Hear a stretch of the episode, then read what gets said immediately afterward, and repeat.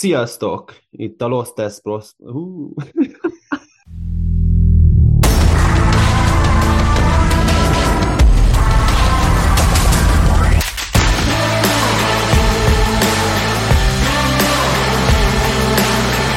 Spanyol foci minden héten.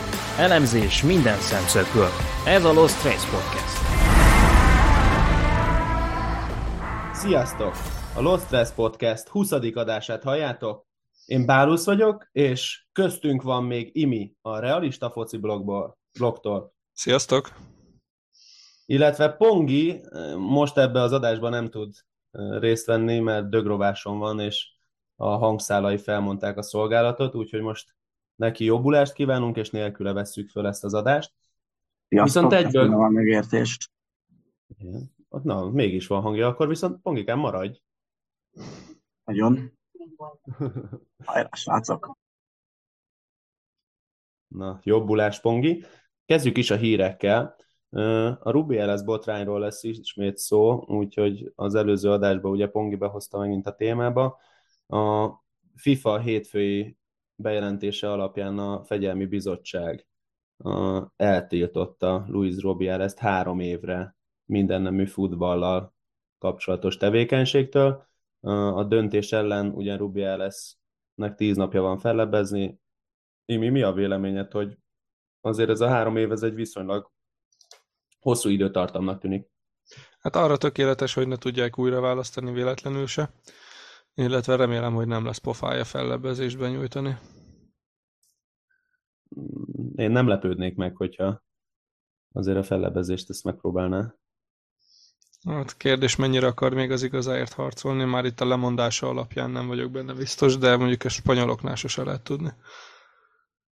Lépjünk is tovább. Ma adják a felvételünk időpontjába át az aranylabdát. Barcelona érdekeltségével tartozó, hogy nagy valószínűséggel Messi kapja meg az egyiket, illetve Aitana a női csapatból, Barcelona női csapatából kapja meg a másik aranylabdát. Imikén mit szólsz, hogy ennyire a Barszához kapcsolódó nevek vannak csak? Alapesetben nem zavar, hogyha erre akart a kérdés irányulni. Tehát az nem, azzal semmi probléma nincsen, hogy Barcelona vagy nem Barcelona az aranylabda győztese. A nőknél egyébként nem meglepő, tehát a, ugye a női foci előretörése igazából egybekötődik a Barcelona uralmával is, tehát a, a, nem tudom, zsinórban hány bajnoki címet nyertek már, hát egyáltalán nyert rajtuk kívül más is spanyol bajnoki címet, mert most így nem, nem követem annyira régen női focit, de... Csak ők indulnak a ligába, ahogy hallottam. Nem, hát a, ne, csak viccelek az elmúlt. Ja, nem értettem, mire gondolsz. azt, azt hiszem, hogy három-négy évben, de nem, ebben én sem, nem nagyon követem a női focit, de nyilván itt felületesen követve azért azt látjuk, hogy az elmúlt három aranylabda szavazáson barcelonai kapta az aranylabdát, vagy Barcelona játékos kapta az aranylabdát, úgyhogy ez hasonló dominancia szerintem, mint a Pep korszakban volt a, a barcelonai a férfi fociba. Annyiban más, annyiban más, hogy a, a Guardiola féle Barcelona az már a professzionális foci korszakában volt egy csúcs ö, csapat. A női focinak ez még a hajnala, tehát körülbelül olyan az, mint mikor, hogy Uruguay két VB címet nyert ugye egymás után, tehát azóta meg a közelébe sincsenek, mióta egyre professzionálisabb a foci. Úgyhogy csak arra mondom, hogy a, amit a Guardiola csapat csinált ilyen szempontból azért szerintem komolyabb dolog, mert ugye ilyenkor azért, amikor kialakul egy, egy új sportág, mert mondhatni majdnem, hogy ez annak számít, akkor ugye azért a, nincsenek egyenlően elosztva a, az erőforrások. Tehát ha valaki hirtelen rájön valamire, akkor sokkal nagyobb hasznot tud el belőle húzni, mint mondjuk majd 20-30 év múlva történik. A Real Madridnak például nem tudom, három éve van, vagy négy éve van maximum női csapata, a Barszának meg már nagyon régóta. Úgyhogy a Premier League-ben dettó hasonló helyzet. Nem véletlen, hogy ilyen Wolfsburg meg Olympic Lyon még, akik jó csapatnak számítanak a nőknél, férfiaknál meg ugye nem ugyanezt mondhatjuk. Következő hírünk, hogy a Barcelona hivatalos közleményben jelentette be, hogy Joan Laporta kedden együtt vacsorázott a klub elmúlt négy elnökével. Mm, ezt így azért szerettem volna, hogy ha beemeljük a hírek közé, hogy lássuk azt, hogy bármennyire is ellenfelek voltak az elmúlt években a klubvezetését tekintve, vagy a klubvezetéséért tekintetben, viszont most azért ez a rágalmazási ügy, illetve a Negreira ügy azért szépen összerántotta a társaságot. Kíváncsi leszek, hogy ebből mi fog kisülni. Nem látok jó esélyeket még mindig ebbe az egészbe, hogy lehet jól kijönni a klubnak, de kíváncsi vagyok, hogy erre neked mi a véleményed, Imi? Hát ez az együttvacsorázás, ennek kettő narratívája van. Az egyik az, hogy megbeszéljük, hogy a rágalmazási, rágalmazási vádakkal hogyan lépünk fel, vagy pedig egyeztetjük a történeteket, hogy ne derüljön ki, hogy csaltunk. Tehát körülbelül ez a két narratívája van neki. Ugye van olyan bírósági eljárás, ahol nem is engedik, hogy a ilyenkor a, úgymond a tanúk vagy a vádlottak összebeszéljenek, de nyilván ez egy kicsit más kategória, nem gyilkosságról vagy ilyesmiről van szó, meg sokkal árnyalt, árnyaltabb a történet. Nagyon igazából nem tudok mit kezdeni ezzel a, a hírrel. Um, nekem az olyan szempontból furcsa, hogy például Bartomeuval miért beszélnek, tehát hogy mit tud ő ebben nekik segíteni, plusz ugye amellett, amit tett a Barcelonával, sokkal több undor kéne, hogy legyen bennük Bartomeu irányában de hát ez már legyen az ő dolguk. Én negatívan nem akarok ebből a szempontból, vagy ennek a témának a kapcsán megnyilvánulni, de én tényleg nem vagyok pozitív most már ezzel az ügyel kapcsolatban, úgyhogy hmm. majd meglátjuk. Milyen értelemben gondolod? Hát nem tudom, nekem itt a, a reakciók alapján kezdem úgy érezni, hogy ebből már csak rosszul lehet kijönni, illetve nyilván már most sem áll jól a, szénája az Egyesületnek ebben, de, de hogy ők, ők, hogyha tényleg közösen akarnak még fellépni, és esetleg véletlenül kiderül, hogy, hogy még ferdítették is az ügyet egy-két esetben, nem biztos, hogy ez, ez bárkinek is jó, hogyha még, még itt próbálják mentegetni magukat, aztán meglátjuk. Van itt egy gondolatom csak még ehhez, ami úgy felmerült bennem, mert a szurkolók ugye többségében azzal vannak elfoglalva, hogy ö, csaló Barcelona, meg hogy na, pont a Real Madrid beszélt, tehát hogy körülbelül ezen a síkon tart szellemileg a, a tematizálása ennek a történetnek.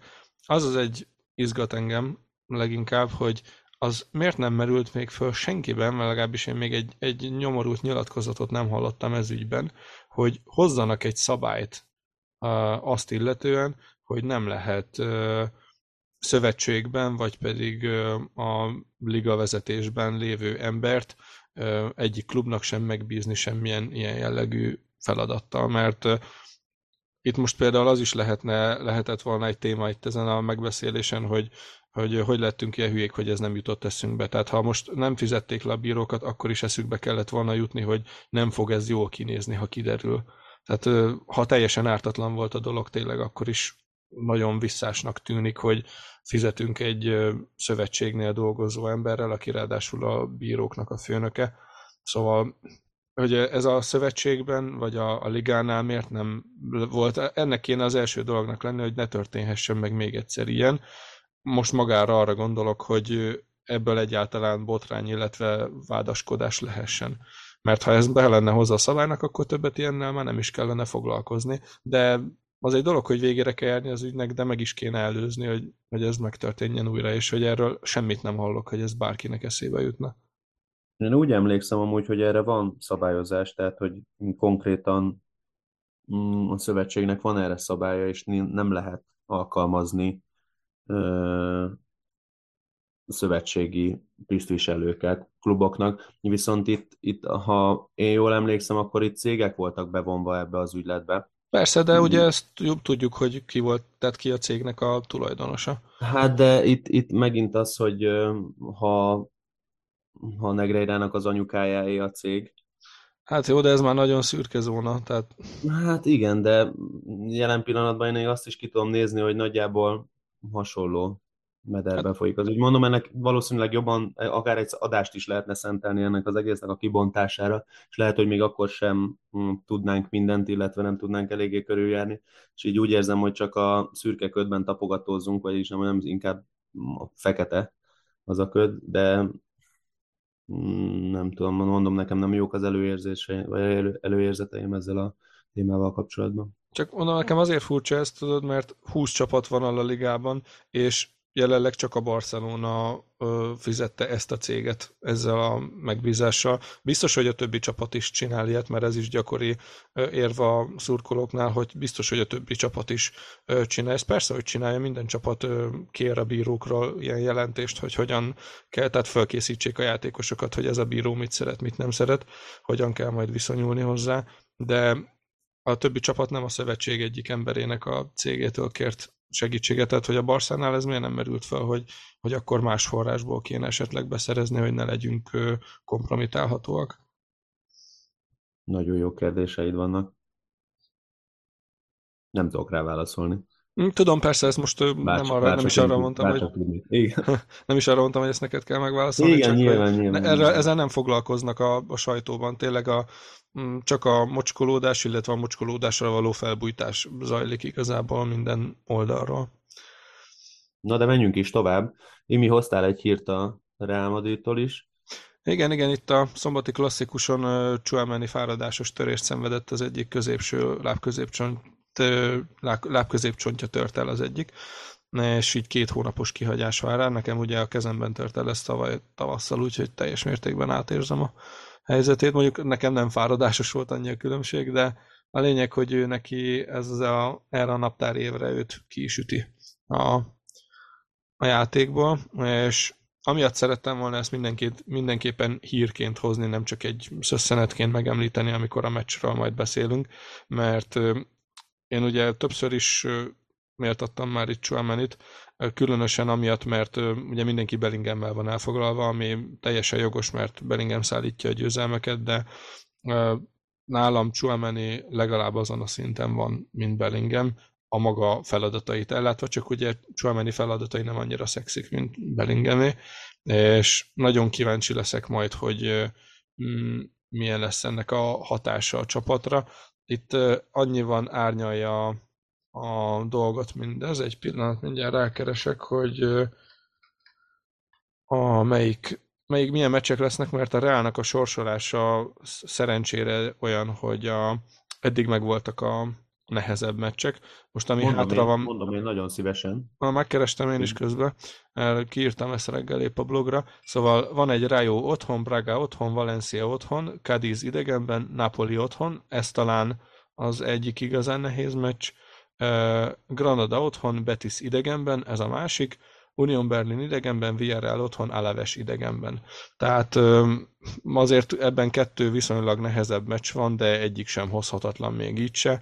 Itt a Real Sociedad, Bilbao, Atletico Madrid, Barcelona mind megvolt már, tehát ilyen szempontból szerencsés időben történt, de, de majd azért kíváncsi leszek, hogy hogy oldják meg. Mondjuk van rá pótlás, ugye Kamavinga fogja tudni első számúban helyettesíteni, de Kroos, illetve még úgy, ahogy Valverde is képes hatost játszani, akár dupla hatost is, hogy Csuámenit helyettesítsék, úgyhogy ilyen szempontból nem annyira ijesztő, de, de semmiképp sem örömteli. Az, azt lehet tudni a, a sérülés, hogy műtétet igényele? Fáradásos törés, úgyhogy elvileg nem. Tehát ott ugye nem mozog el a, a csont, hanem elvileg csak ott végig, tehát úgymond a repedés látszik, mint igen, mikor a, a, nekem a törés után volt, hogy ugye összecsavarozták, és a, a első, második röngenezésnél, amikor menni kellett kontrollra, akkor ott látszott még, hogy hol van a törés, hogy még, még forrás alatt van. Tehát valószínűleg neki az úgy néz ki, mint, mint akkor annó nekem. Csak nekem a szana szétmozdult.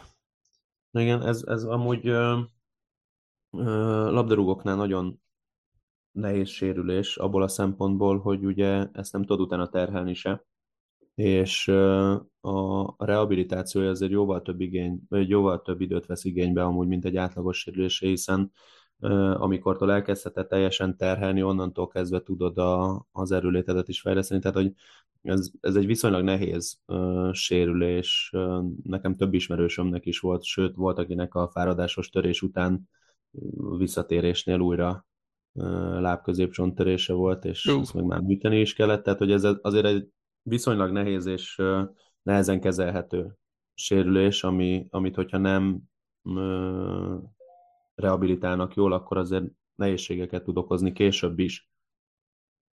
Kíváncsi leszek, én reménykedek, hogy jól tud visszajönni belőle, és nem lesz semmi olyan hátráltató tényező, ami gátolja majd az ő szezonját, mert egy órára mindig szükség van. Mm, ez nagyon jó, kedves gondolat, köszönöm. Annyit még hozzátennék, hogy kicsit viszonozzam a kedvességet, hogy itt volt a médiában természetesen már egyből patás ördögöt kellett keresni, hogy kitörte el Csuameni lábát, és volt egy Gavival való ütközése, amire egyből rákentem, most meg nem mondom melyik madridi lap, de nem nem ez történt, Suameni maga nyilatkozta, hogy Gavinak semmi köze az esethez. Az egyik pillanatban megérezte, hogy fáj, és akkor, akkor onnantól kezdte érzékelni, nem, nem az ütközésnél, úgyhogy... Biztos, biztos Gavinak csak az volt a terve, hogy a lábközép csontját törje el. Hát meg nem is azt tett, hogyha most vétlenül is, de, de akkor mindegy lényeg az, hogy nem, nem Gavi miatt történt. Ez csak azért, mert általában a szurkolókhoz az a rész szokott eljutni, ami a, a, amivel lehet utálni a másik csapatot, a cáfalatok már általában nem tudod, a negatív plegyka mindig így terjed. Hát meg, meg azt, azt, azt, azzal lehet jól híreket eladni. Igen, a clickbait. Na, de lépjünk is tovább, egyből hozzuk az El akkor. Az előzményekhez, Imi, miket írtál fel magadnak? Hát főleg a Barcelona oldalára mm, gondoltam itt, mert a, a Reálnál ugye olyan sok minden nem, nem lehet megemlíteni, már csak amiatt sem, mert a, a, amitől féltem ugye a védelemben, az végül nem következett be, ugye Rüdigernek nem lett meg az a sárgalap, hogy ne játszhasson. Alaba vissza tudott térni, úgyhogy a, a véleményes módon e csökkentett eltiltású Nacsónak nem is kellett ugye pályára lépnie, szóval igazából itt a Reálnál nem voltak ilyen szempontból kérdőjelek, talán majd a kezdőcsapatokat illetően, de azt majd még ezután tárgyaljuk. Inkább a Barca oldalán volt érdekes a helyzet, ugye a, a rengeteg-rengeteg sérülés miatt, hogy a megmaradt kezdőjátékosokból milyen csapatot tud összeállítani Csavi, de ezt gondolom inkább te mondod el. Hát megmondom őszintén, hogy én már itt a meccs előtt mm, elkezdtem egy picit izgulni is. Bármilyen meglepő, pedig magamat is megleptem, mert nem szoktam izgulni mérkőzések előtt, de hogy nekem nagyon nagy kedvencem Fermin López és Gavi-nak a játéka, és nem is azért, hogy most a Barca nyerjen, ne nyerjen, hanem inkább abból a szempontból, hogy jó meccset hozzanak le mindketten. Azért izgultam, hogy hogy fogja összerakni a, a csapatot Csavi. Mm. Az öt védő mellett döntött, vagyis hogy a három belső védő mellett, inkább ezt mondom. Megértem, hogy miért Aráhújónak szavazott bizalmat abba a szerepkörbe, hogy ő találkozzon vinicius minél többet. Ez eddig bevált, és talán ezen a meccsen is megoldotta szépen a feladatot. Azt is megértem, hogy, hogy miért akarta így a szélességet tartani Canceloval és Báldéval nagyon jó mesternek minősíteném így elsőre, aztán nyilván átbeszéljük majd, hogy mik történtek meccs közben, de, de érdekes gondolat volt, hogy, hogy úgymond két csatárral próbálja meg a letámadásokat is megkezdeni, illetve hogy alapból felállítani a csapatot, és Joao Félix és Ferrentől, ez nyilván itt nem, azért sok választási lehetősége nem volt, tehát hogyha ha most így végigpörgetjük a padot, akkor, hát akkor igen sok minden más nem tudtál volna csinálni. Tehát, hogy értem, hogy ugye ez volt a kérdés, hogy egy hatossal vagy két hatossal fogja megpróbálni. Én még amúgy, amikor láttam a kezdőt, meg láttam, hogy hogy rakja föl őket ö, ö, sok médium, akkor én még mindig azt gondoltam, hogy itt azért egy kicsit szabadabb lesz ez, és talán Cancelo-t még följebb ö, vártam, ahhoz képest amúgy tényleg ezt a Gündogan Gavi párost dupla hatosba mm, játszotta. Barcelona szempontból én nem tartom jó döntésnek, sokkal jobban néz ki ez a Barcelona amúgy egy hatossal, de, de azt is értem, hogy miért volt ez fontos neki. Nyilván Bellinghamnek ott kevesebb területet akart hagyni, és mivel Romeo nincs olyan állapotban, vagy az elmúlt hetekben azért nem azt a formáját hozta, amivel ő játékba segíteni tudta volna a, csapatot, így úgy gondolom, hogy a kettőt mérlegelve hozta meg ezt a döntését, hogy így játékba is meg lesz a csapat, tehát hogy labdás résszel sem kell annyit foglalkozni pluszba, illetve labda nélkül így nagyobb biztosítékot adott magának a két hatossal. Egy ideig bejött, én, nekem van egy állítás, vagy nem állításom, van egy pont, amitől én váltottam volna, lehet, hogy előbb kellett volna ezt, mint ahogy ő gondolta, de ezt is majd úgyis átbeszéljük menet közben. A Reálnak a kezdő csapatáról?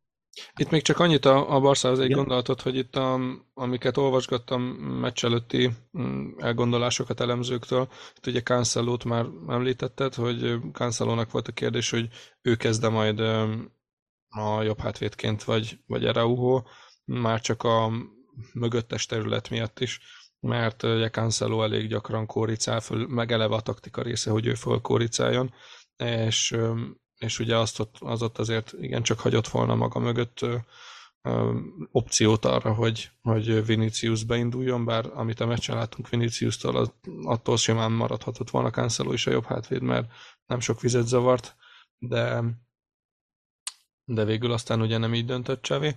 A Real Madrid kezdőjénél itt én nem voltam túlságosan nagy, hogy is mondjam, nem voltam nagyon elragadtatva attól, hogy ugye hosszalún kívül nem érkezett csatár, és magától hosszalútól sem voltam nagyon elragadtatva még attól függetlenül is, hogy egyébként mikor játszott, viszonylag jól játszott, meg meglőtte a maga góljait, viszont taktikailag, főleg az atleti meccs óta érzem azt, hogy mennyire szükség van rá. Most nem is feltétlen rá, mint Hosszelura, de arra, amit ő tud ő adni, tehát egy másik ilyen Óri Orgas csatár is alkalmas lehetne erre, de most ugye csak ő van a keretben, és a, ez a Rodrigo Vinicius Hát ez a törpe birodalom sajnos ilyen szempontból, és ugye ez megadja a lehetőséget arra, hogy teljesen le lehessen támadni a reált, mert nincs meg arra az opció, hogy föllője valakire a, a labdát a kapus.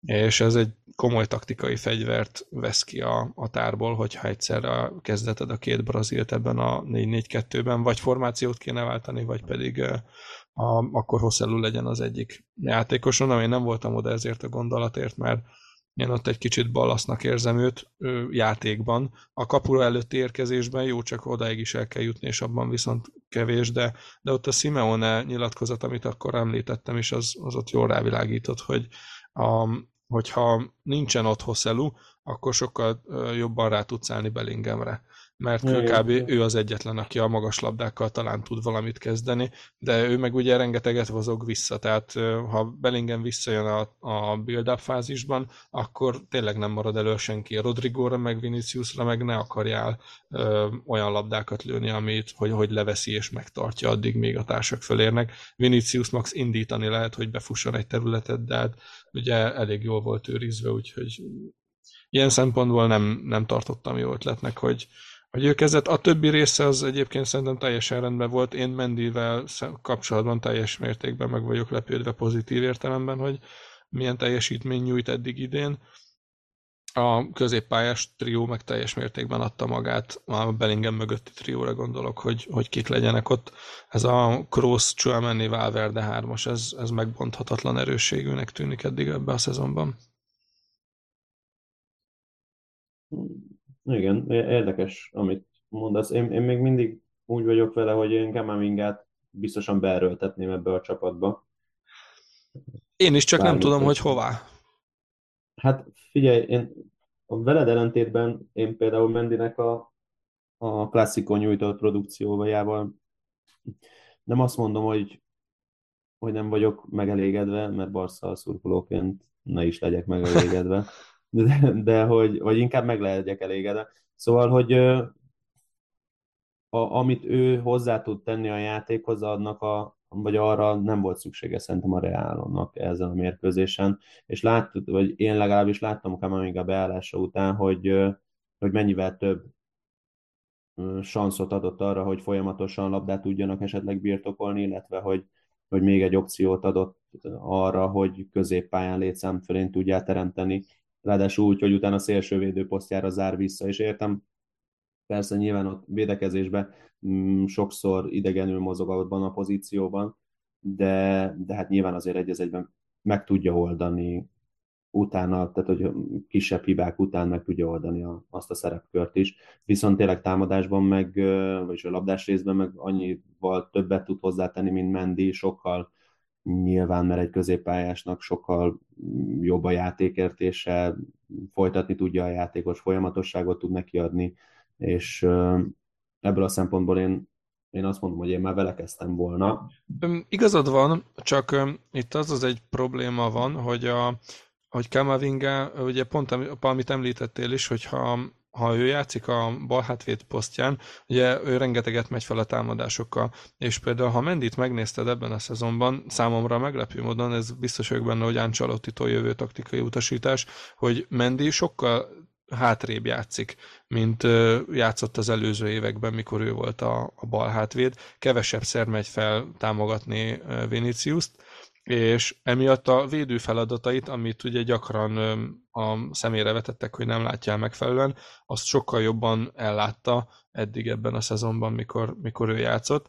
Viszont Kamavinga ugye a középpályás mm, léte miatt is gyakrabban kóricál föl, akár tudatlanul, tehát olyan értelemben mondom ezt, hogy tudatlanul, mert nyilván tudatosan játszik, nem erre célzok, csak hogy, hogy el, elviszi a hív és elfelejti, hogy ő hirtelen, hogy bal hátvéd nem pedig középpályás. És azért voltak ebből problémák, még akkor is, mikor védekező középpályást játszott például az Atletico ellen, nem hogyha bal hátvédet játszik, illetve ugye a Barcelona már korábban is játszotta ezt, próbálta ezt megjátszani, hogy átívelték Kamavinga fölött a, a labdát a, az általa hagyott üres területekre még a tavalyi klasszikókon. Nyilván akkor több-kevesebb sikerrel, de, de nem véletlen támadták azt a, azt a területet, tehát ilyen szempontból megértem, hogy Ancelotti Mendi mellett döntött, viszont egy kicsit a tökösséget hiányoltam ebből, mert e, egy ennyire sebzett Barcelona, ennyire sok sérült el.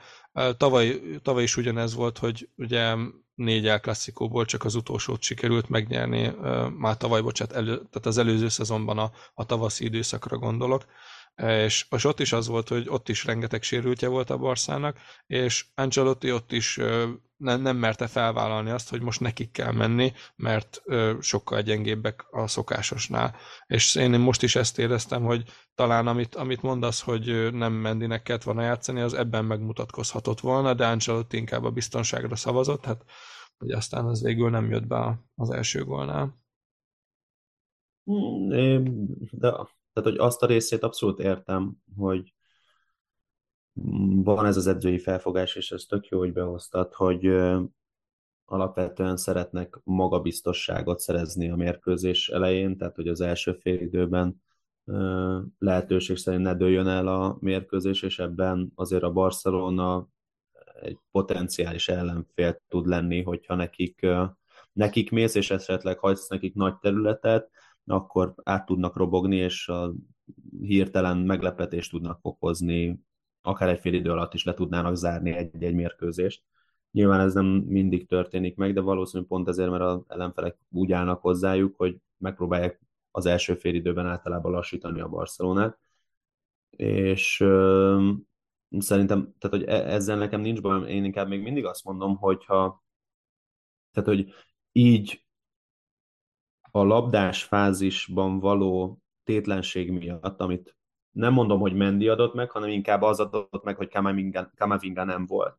A Barca folyamatos létszám fölén tudott föntartani a középpályán az első félidőben, azzal, azzal maguknak tették nehézé, tehát hogy nem, nem tudtak folyamatosan labdát birtokolni, nem tudtak ö, támadásokat fölépíteni ezáltal, és én, én erre mondom, hogy erre adott volna egy megoldást, és ez nem feltétlen olyan megoldás lett volna, szerintem, amit nem lehet bevállalni. Értem, hogy egy picit kockázatosabb, de, de erre adott volna már az első fél is szerintem egy megoldást az, hogyha Kamavinga kezd azon a pozíción, és onnan tud akár Csulmani mellé becsúszni, hogyha be kell labdatartásnál, vagy akár ott a szélső területeken mm, felvenni a labdát, és azzal előrefele játszani, ahogy azt aztán láttuk a beállása után is.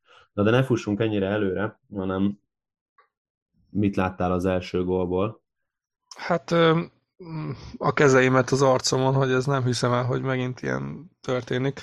Most nem akarom kisebbíteni a Barca érdemét, főleg nem Gündohán érdemét, mert ő, hogy ebbe belelátta azt, hogy ez megtörténhet, az, az, az, az ő zsenialitása, azt egyszer nem lehet elvenni, de ez egy mocskos nagy potyagol már olyan értemben, hogy a, azt a védelem összekaszkadőrt kötte a Gündohán elé, tehát én nem is tudom, eleve ezen a hatodik perces gólon megint fennakadtam, hogy azt hittem már ezen túl vagyunk. Ugye volt egy ilyen szép sorozat a Reálnak ebben a szezonban, hogy folyamatosan az első negyed órában egy-két gólt mindig benyertek, aztán jött két-három jó meccs, jött a válogatott szünet, és azóta kezdődik megint előről az egész. Vagy, vagy ilyen, ennél nem is tudom, ott Alaba is, vagy se nem, Alaba jól csúszott be, ott Rüdiger megállt, és nézte, hogy megy a labda, és Gündogan úgy elsöpört mellette, mint a húzat. Hát figyelj, és nem akarok átugrani itt meccseket, de amilyen szerencsés volt a Real győztes gólja, olyan szerencsés volt a Barca első gólja. Persze, hát persze. Nem, nem is azt vitatom. Igen. Itt, itt most szerintem mm, tehát, hogy ezt, ezt igazából én nem is tenném sehova, nem, nem egy gyönyörű összjáték volt, nem egy szép bontás volt, egyszerűen a csillagok együttállása segítette Gündogánnak egy kicsit, talán az elővételezése benne volt, hogy egyáltalán gondolt rá, hogy ilyen történhet ebből a szituációból, de, de hogy én itt a szerencsét azért behoznám erősen a képbe. Hát meg amit nagyban hozzájárul az egészhez az, hogy a, a Barca főleg az, az első fél időben azért rendkívül jobb pressingelte a Reált. És volt a, Mészáros Ábelnek ajánlanám mindenkinek a telexes írását a mérkőzéssel kapcsolatban. Rengeteg nagyon jó Mark Statsos, illetve Weisscoutos és a többi stat- statisztikával, illetve grafikonnal, amihez halandó ember nem fér hozzá, úgyhogy ott, ott megéri azokat megnézegetni. Szóval itt van egy ilyen a, egy olyan grafikon, ami jól mutatja, hogy a, a csapatok mennyire tudják zavarni a másiknak a, a build-up fázisát, és hát a Barca, illetve a Real a, a két véglet. A, a Barcelona az 72-73 százalékban enged pontosságot az, az ellenfeleknek labda kihozatalnál, a Real 86-87 százalékban. Tehát olyan szinten hasztalan a pressingje a Real Madridnak ezen a meccsen, főleg az első fél időben ez, ez nagyon-nagyon látszott. És nem véletlen volt többször oda szegezve ilyen szempontból a Real, nem tudták kihozni a labdát, és ez az, amiért külön megemlítettem, hogy nem volt meg az a lehetőség, hogy felrúgják a, a labdát egy magas emberre, mert hogy nem volt elő magas ember.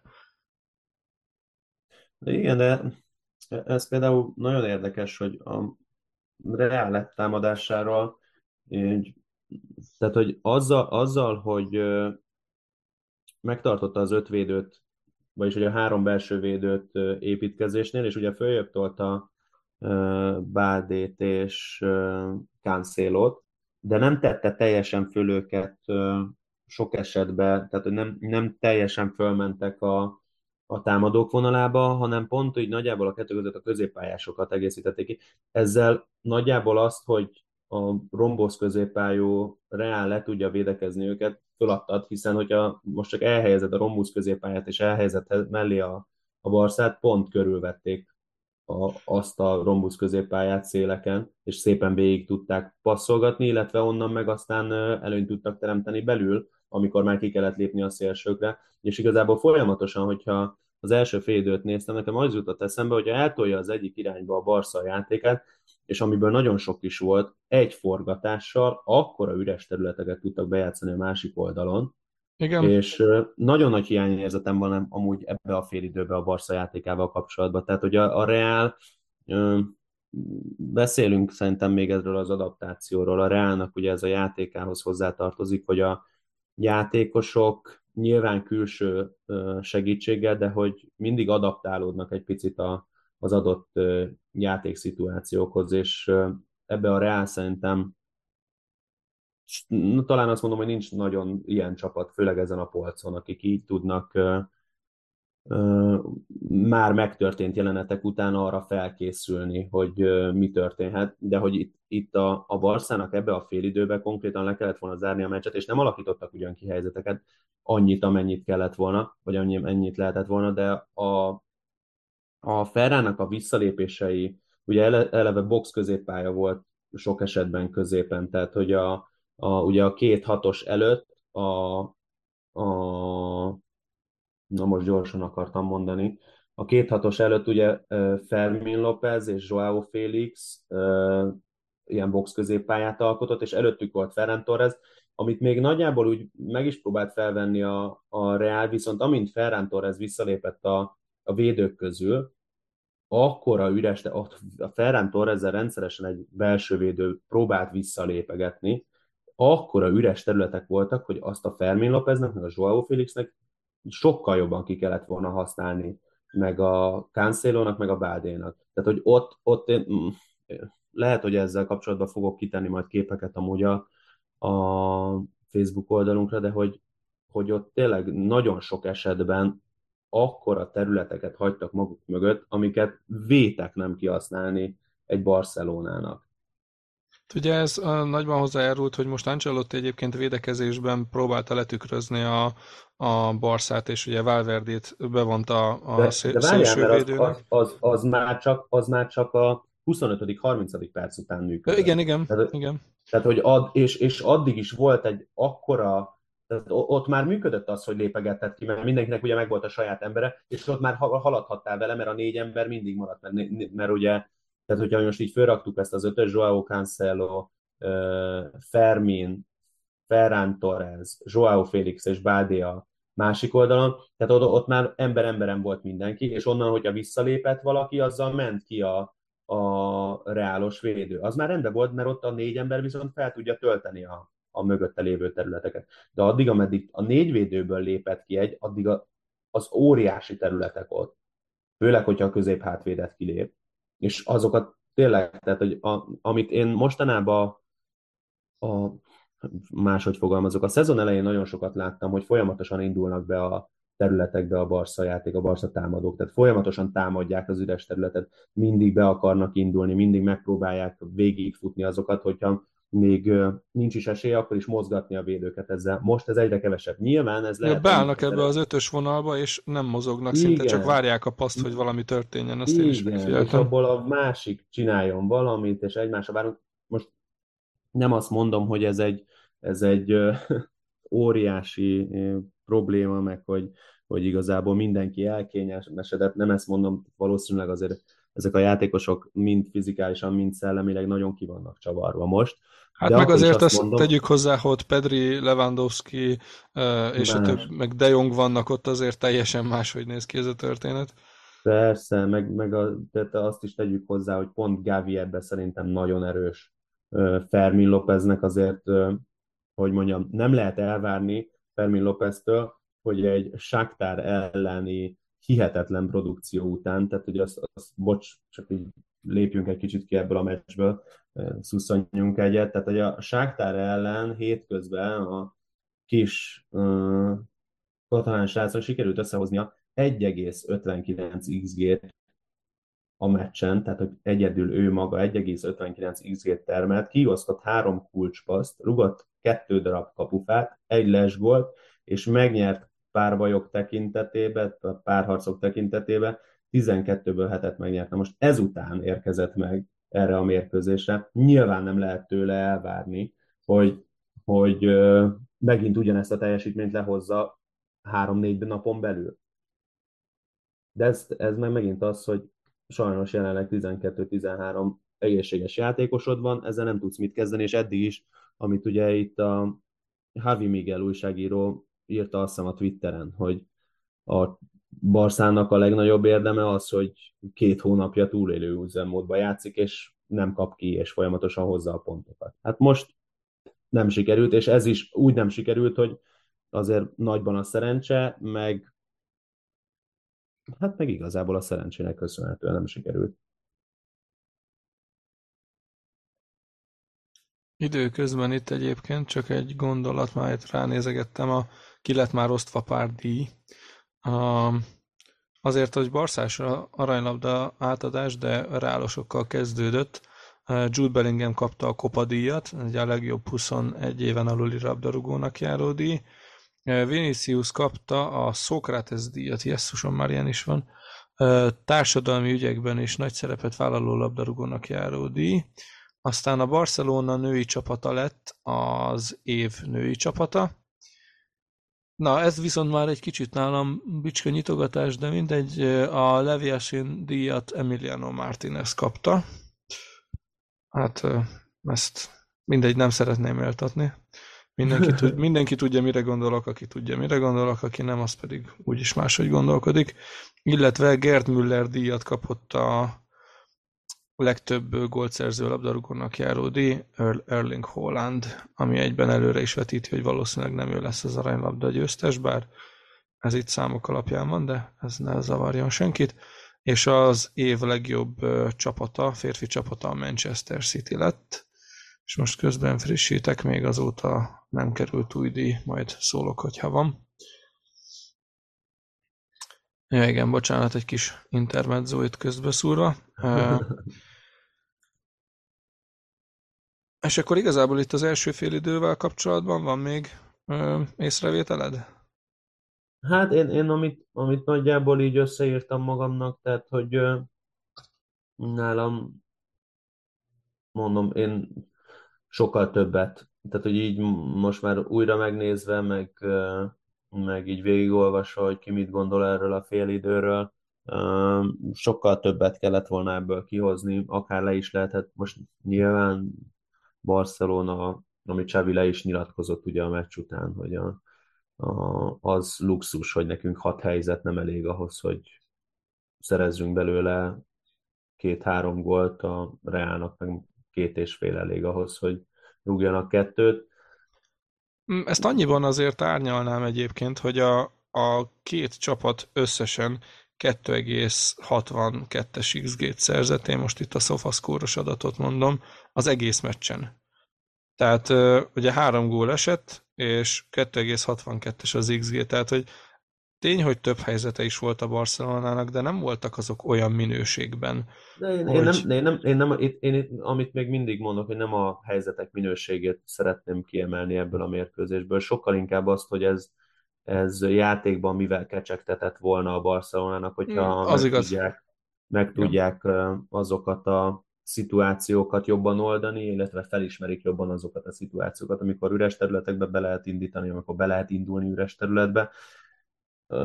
Hogyha ezek megvannak, azért mondom, nagyon sok olyan jelenet volt, amikor ezt a, a reálvédelmet szét lehetett volna cincálni.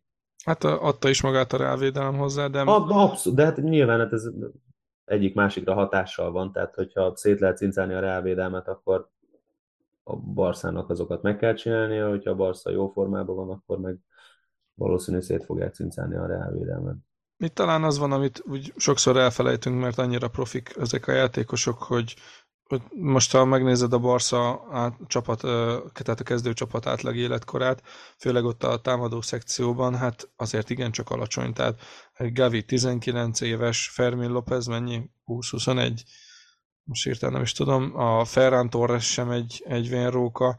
Ferran Torres 23. Igen, tehát hogy nagyon-nagyon fiatalok, szóval Pont, pont, pont Gündoánnak az észrevétele mutatja, hogy ő már azért ugye 30 pluszos játékos, benne már megvan az a sok évnyi tapasztalat, hogy egy ilyen labdára rá kell mozdulni, mert előfordulhat egy ilyen töketlenkedése, mint ami elő is fordult. Ugye ezek a játékosok meg még annyit nem tapasztaltak, és csak amiatt, hogy ennyire profik, meg ennyire magas szinten játszanak, sokszor elfelejtjük, hogy, hogy igazából még nagyon rutintalanok. Hát abszolút, meg figyelj, nekem még mindig így a Nyilván ezt már a második félidőhöz sorolhatjuk, mm, ugye, hogy a 65. percben mennyire tudta átvenni a vagy a 65. perctől nagyjából számítva mennyire tudta a Real átvenni a kezdeményezést, de egy nagyon durva adat ütötte meg a szememet. Gavi, ugye 19 éves jelen pillanatban, a 109. meccse volt Barcelona mm. színeibe. Na most ehhez még azért vegyünk hozzá egy 15-20 válogatott meccset, lehet, hogy csak 10.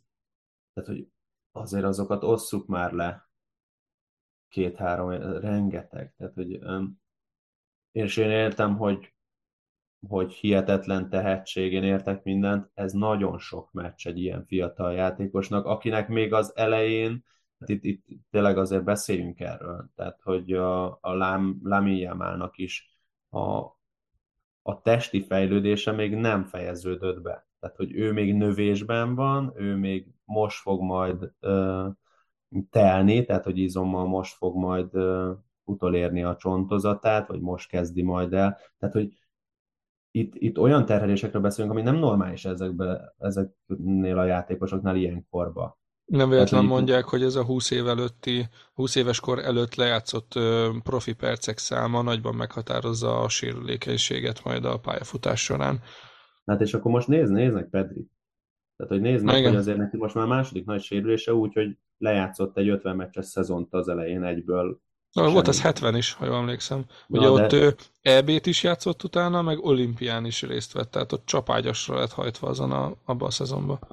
Tehát, hogy én azért ettől az egésztől félek, hogy meddig lehet kizsigerelni ezeket a játékosokat. Nyilván most nem tudsz más, tehát hogy azért ez egy picit más szituáció most, mert akkor, amikor Pedrit kellett úgymond szarrá játszatni, akkor Pedri berobbant oda, és ő kivívta magának. Most azért sokkal inkább azt érzem, hogy Bádét azért kell elért, vagy nem Bádét, bocsánat, Laminyámát azért kell erőltetni, mert egyszerűen elfogytak teljesen, nincs kit berakni. Nyilván Gavinál megint nem ez a helyzet, de azért ott is az elején bőven lehetett azt érezni, hogy azért benne van az, hogy sérülések, illetve hogy nem olyan formában szereplő játékosok vannak a pozíciójában. Tehát, hogy én most már nagyon várom, hogy ebből valahogy kijöjjön a Barca, mert én félek attól, hogy itt komolyabb sérülések lesznek. Most bármennyire is például a Fermi López is az elmúlt hetekben szarrában játszott. Hát nyilván egy, egy olyan játékos, akinek kreatív megoldásai jelentik a mindenét, az nem fog tudni 15 meccset egymás után 4-5 héten belül játszani, most nyilván túlzok, de hogy nem, nem fog nem fog tudni jól, benne lesz a sérülés, benne lesz, hogy nem fog tudni annyira jól regenerálódni egyik meccsről a másikra, és aztán ki tudja, hogy az milyen ö, későbbi károkat okoz a szervezetében.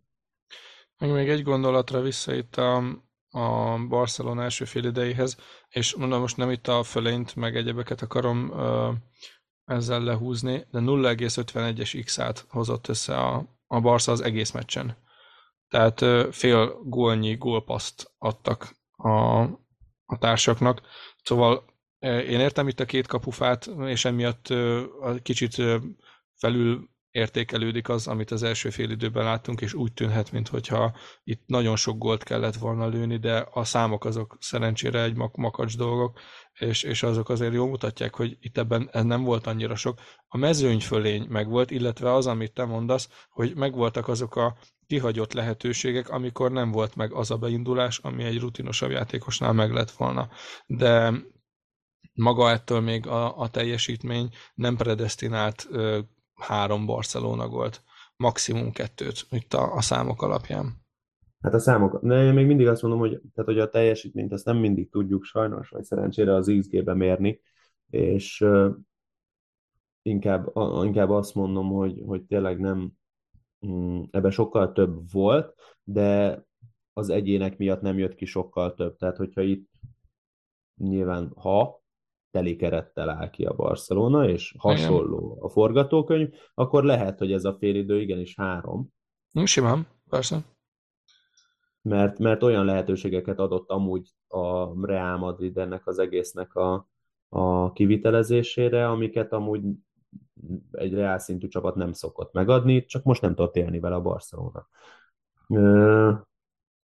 Hú, valamire rá akartam kötni az előbb. de már el is futott a gondolat.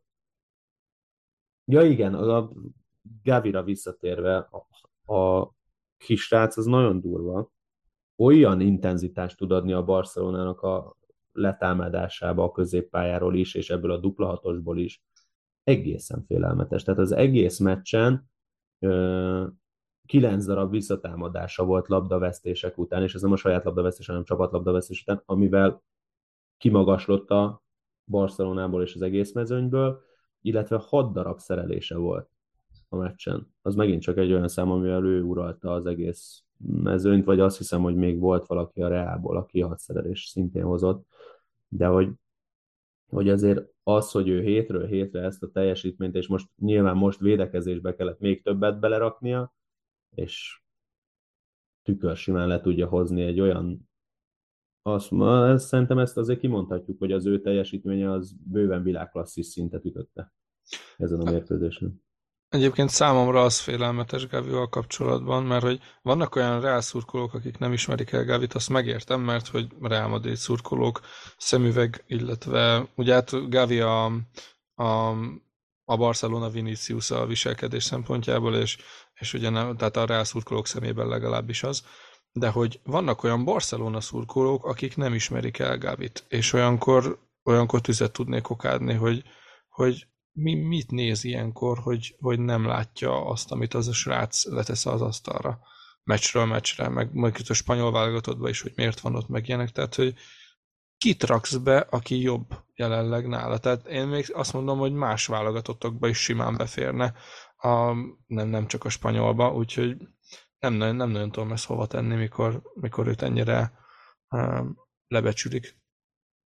Ha, nagyon jó volt, valaki földobta a hasonlatként, hogy uh, már nem is tudom, hogy mi volt a másik játékos, de, de azt hiszem, hogy ha, ha Iniestát és Gattuzod ötvözöd, akkor, akkor hm. kijön Gavi. És amúgy van benne, tehát én, én nagyon szeretem azt, hogy amit mondanak még szintén, hogy Pujolnak a reinkarnációja.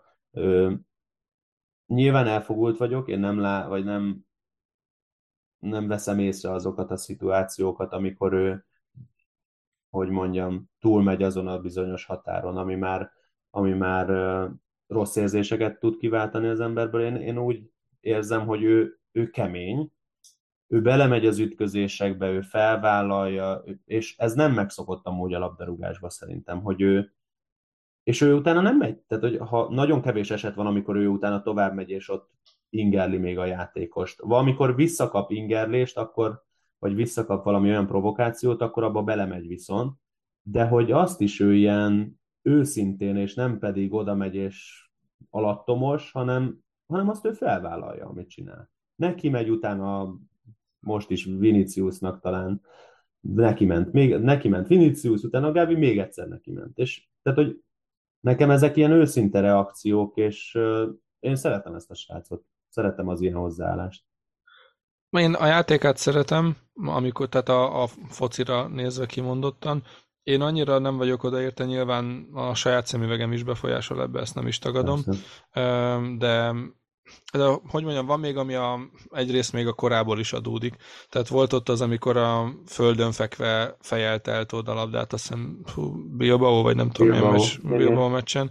Na, az például az egy nagyon bátor húzásnak tűnik, és nagyon éltették érte a rajongók, de az egy, az egy mocskos nagy felelőtlen dolog volt a részéről, mert ha a Bilbao játékos véletlenül fejbe rúgja, akkor mindenki őt még meglettek volna sértődve, hogy hogy, hogy merte fejbe rúgni Gavit, mikor a fejének mindenhol van keresni valója, csak ott a földön nem. Tehát és ez az egyik, mondjuk ez még inkább tekinthető a buta hősiességnek ilyen szempontból. De én már említettem itt adásban, mikor a tavalyi El Rodrigót konkrétan, mint egy ilyen propeller hadonászott a kezével, és úgy csapkodta, amikor Rodrigo fedezte a labdát, hogy hát ha a Rodrigo hátra csap, és akkor kap egy ö, sárgát. Tehát nem, ütött, nem ütötte fejbe Rodrigót egyszer se, de, de mondom így, így propellerezve csapkodta a vállát, hátát, karját, és akkor próbálta ki provokálni a, a, a szituációt, az nekem az, ilyen, az ilyeneknél egyáltalán nem szimpatikus, meg időnként van, mikor tehát ez a hatalmas hév, ami benne van, olyan becsúszásokba viszi bele, ami ugye másra veszélyes. És ö, eddig még szerencséje volt, tehát ö, ez körülbelül pont ugyanaz, mint Nacho-nak volt ez a becsúszá, becsúszása, amiért ugye az eltiltást is kapta, tehát ott Nacho-ból sem feltételeztem rossz indulatot, Gaviból sem feltételezek, de felelőtlenséget viszont masszívan. De mindegy, ezeket kinőheti, tehát meg volt múltkor egy interjúja, amiben ő maga mondta, hogy az anyja is többször megrója. Nem megrója emiatt, mert fél. Félti őt, hogy valami butaságot csinál, vagy ő vele történik valami, meg, meg hogy tudja, hogy higgadnia kell. Tehát engem ott ilyen szempontból ez kicsit azért megnyugtatott, hogy nem az van, hogy akkor ő most ilyen, na én vagyok a királygyerek, hogy ezt megmerem csinálni, hanem, hanem tudja azért, hogy ezen majd változtatni kell, de nem lesz, nem lesz ott vele semmi gond. A játéka meg önmagáért beszél. Abszolút. Második félidő? Hát itt volt egy nagy vízválasztó szerintem itt ez a 60. perc környéke. A, főleg az adatokban mutatkozott az, az meg. Ugye már volt el, valamennyivel előtte egy ö, csere, amikor, ha jól emlékszem, Kamavinga ment be, de voltam olyan okos, és véletlenül bezártam a... 52. percben jött be Kamavinga. Igen, igen. Igen, igen, igen, sikerült bezárnom a, a meccsnek a, az egyik ablakát a tízből, ami meg van nyitva. Mondjuk igen, a másikon is meg tudnám nézni, de annyira már nem vagyok okos. A, a lényeg az, hogy ugye Kamavinga volt az egyik motorja annak, hogy megváltozott a játék, a másik ugye a 63. percben került be Modric Kroos helyére, illetve ugye Hosszelu is bejött Rodrigo helyére. Ezzel egyrészt meg lett a, az általam is hiányolt extra lehetőség, a játéképítésre, de ami talán itt a, a legérdekesebb, és ez például én magamtól, hát látni lehetett, ö, meg érezni, de nem szeretek érzésekre alapozni, pláne nem a sajátjaimra. A számok viszont itt ebben a már említett Mészáros, ö, lő, Mészáros Ábeles hogy mondtad? ja, nem hallottál semmit. Szóval... mi... Na jó. Szóval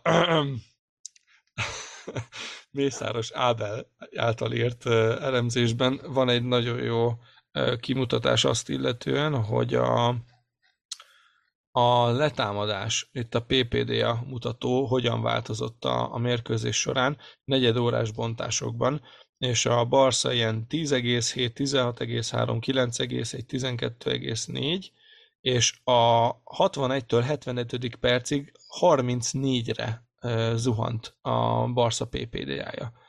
És ugye ez nem, ezt nem lehet a, akár a górra, akár bármi másra kenni, tehát itt egyszerűen elfáradtak a játékosok, és ez a, a pályán is nagyon érezhető volt. A végére összekaparták magukat, ott ugye volt valamennyi iram is, pláne ugye az egyenlítő gól után, és hogy 12-esig visszajöttek, de a, a Barszának ebben a 34-es időszakában a Real 2,4-et hozott, tehát Azért a Real Madrid pressingéről már nagyon sokat értékeltem most ebben az adásban is, de ott azért 2,4 az, egy, az a mérkőzésnek eleve a csúcs száma volt, illetve a, a totál PPD-át nézve is a Real ezúttal többet tudott hozni, mint a Barca. Az más kérdés, amit már beszéltünk is korábban, hogy a hatékonysága ennek attól függetlenül még nagyon gyér, de, de már némi előrelépés legalább ilyen szempontból tudott mutatni, viszont ehhez az kellett, hogy Kamavinga beálljon, úgyhogy amit korábban említettél vele kapcsolatban, az itt,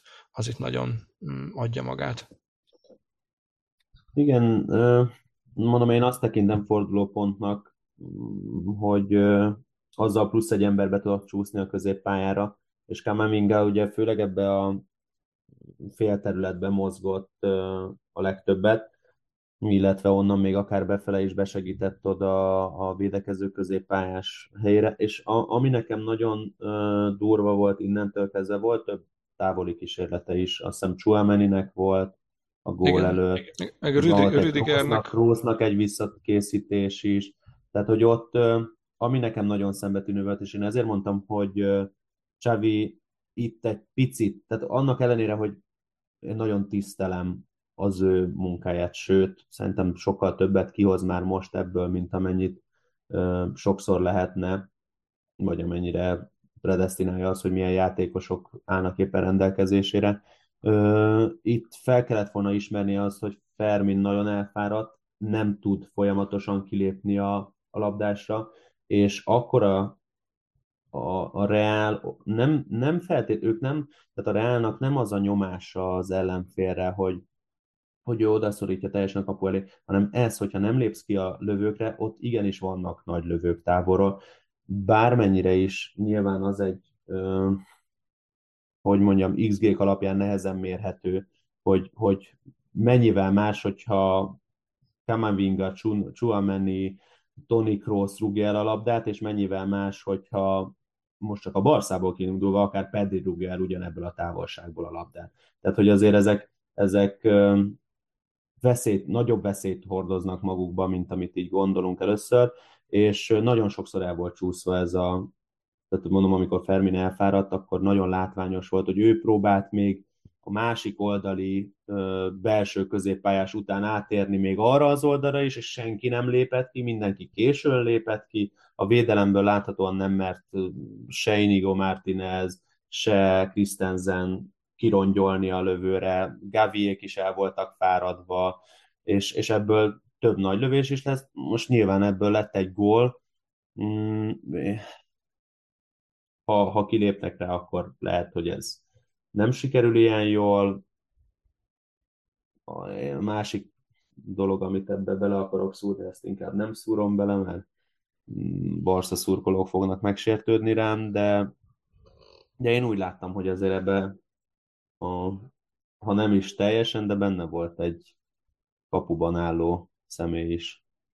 Én nem tudom, én, én ebben az esetben védeném Testégen. Olvastam ezt nagyon sok Barcelona oldalon, hogy Testégen nyakába varták a gólt, de én ahogy visszanéztem többször is, nem, nem láttam, hogy most neki mi, mi mást kellett volna. Elugrott a megfelelő pillanatban, és értsd, itt most a... Hát nem mellé nyúlt, érted, jött egy bivaj erős lövés. Én ezt értem, két kézzel nyúlok érte, talán megvan. Nem, nem, tényleg nem, nem, nem értek a kapusposzthoz, nem akarom azt állítani, hogy ez egyértelműen az ő hibája, de én vélem felfedezni benne az ő felelősségét is. Szerintem valamilyen szinten az a, nem azt mondom, hogy védhető lövés volt, de azért láttunk már olyan bravúrt, ami, vagy olyan bravúrt kapustól, aki ezt kitolta. Hmm. Hát nem tudom, ez, ez véleményes, de, de azt, azt nem mondom, mondanám, hogy... Az bravúr, tehát én értem, bravúr, abszolút, csak hogy én láttam már olyan lövést, ami hasonló volt, és testégen gondolják. Ja, persze, de ugye, amit beszéltünk is, ugye azért kiegyenlítődnek általában a, a mutatók, és testégen az előző szezonban azért masszívan túlvédte a, a lehetőségeit. Úgyhogy Abszolút. valamilyen szinten várható volt, hogy azért ebben lesznek visszaesések, és ez ráadásul nem egy olyan dolog volt, amire most azt, mond, azt kéne mondani, hogy lepke. Igen. Es, esetlegesen mellé nyúlt, azt valamilyen szinten talán rá lehet, tehát hogy valamilyennyire az ő hibája, de ha most, ha most valós felelőst nem, akarunk... De, én, de várjál, ne, ha majd ha visszahallgatod, hallod, hogy én nem azt Tudom, mondom, nem, nem is arra mondom, amit te mondasz, amit én említettem, hogy itt olvastam ja, sok helyen, hogy rákenték egy az egyben, hogy ez, ez az ő potyagója.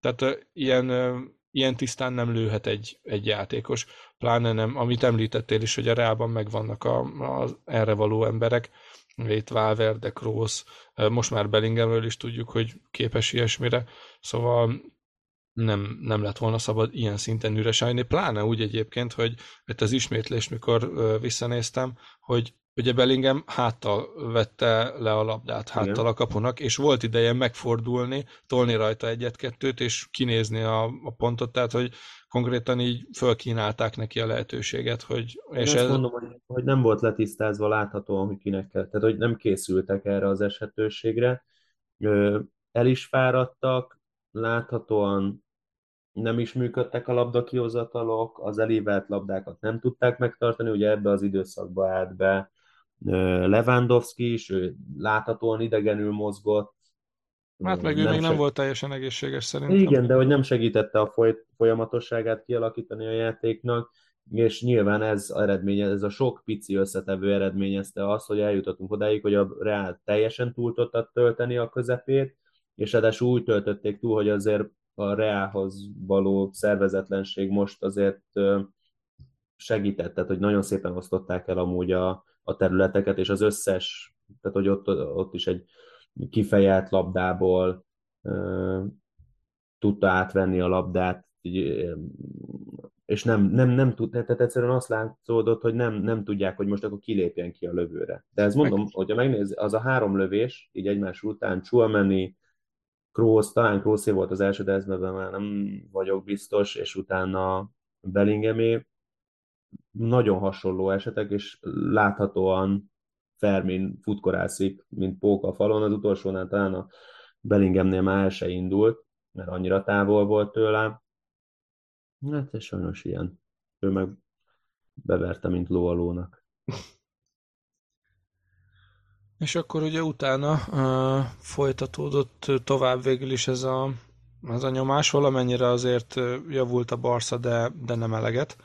És ugye itt az utolsó percekben jött a, a második Bellingham gól. Ott egyébként nagyon érdekes volt az a szituáció, ott a, visszanéztem, és a, ott, ott azon nagyaltam, hogy kinek kellett volna fölvenni Bellinghamet, de én úgy láttam, hogy Romeo futott vele, csak aztán elhagyta végül is, hogy azt, azt végül is az ő nyakába lehet varni azt a második gólt leginkább. De figyelj, megmondom őszintén, hogy én, én inkább azt kérdezem meg, hogy, hogy a beadót hogy nem sikerül gyorsabban felvenni. Tehát, hogy... hogy ja, Kárváhára gondolsz? Igen, az, hogy ott bejön a labda, megpattan így, a, a, igazából passávba volt a, az Inigo Martinez, tehát hogy ott, ott ahhoz nagyon pontos beadás kellett volna, ami onnan nem is lehetett volna kivitelezni azt a beadást úgy, hogy Bellingham labdát kaphasson mögött. Hát az Modricnak ment volna igazából.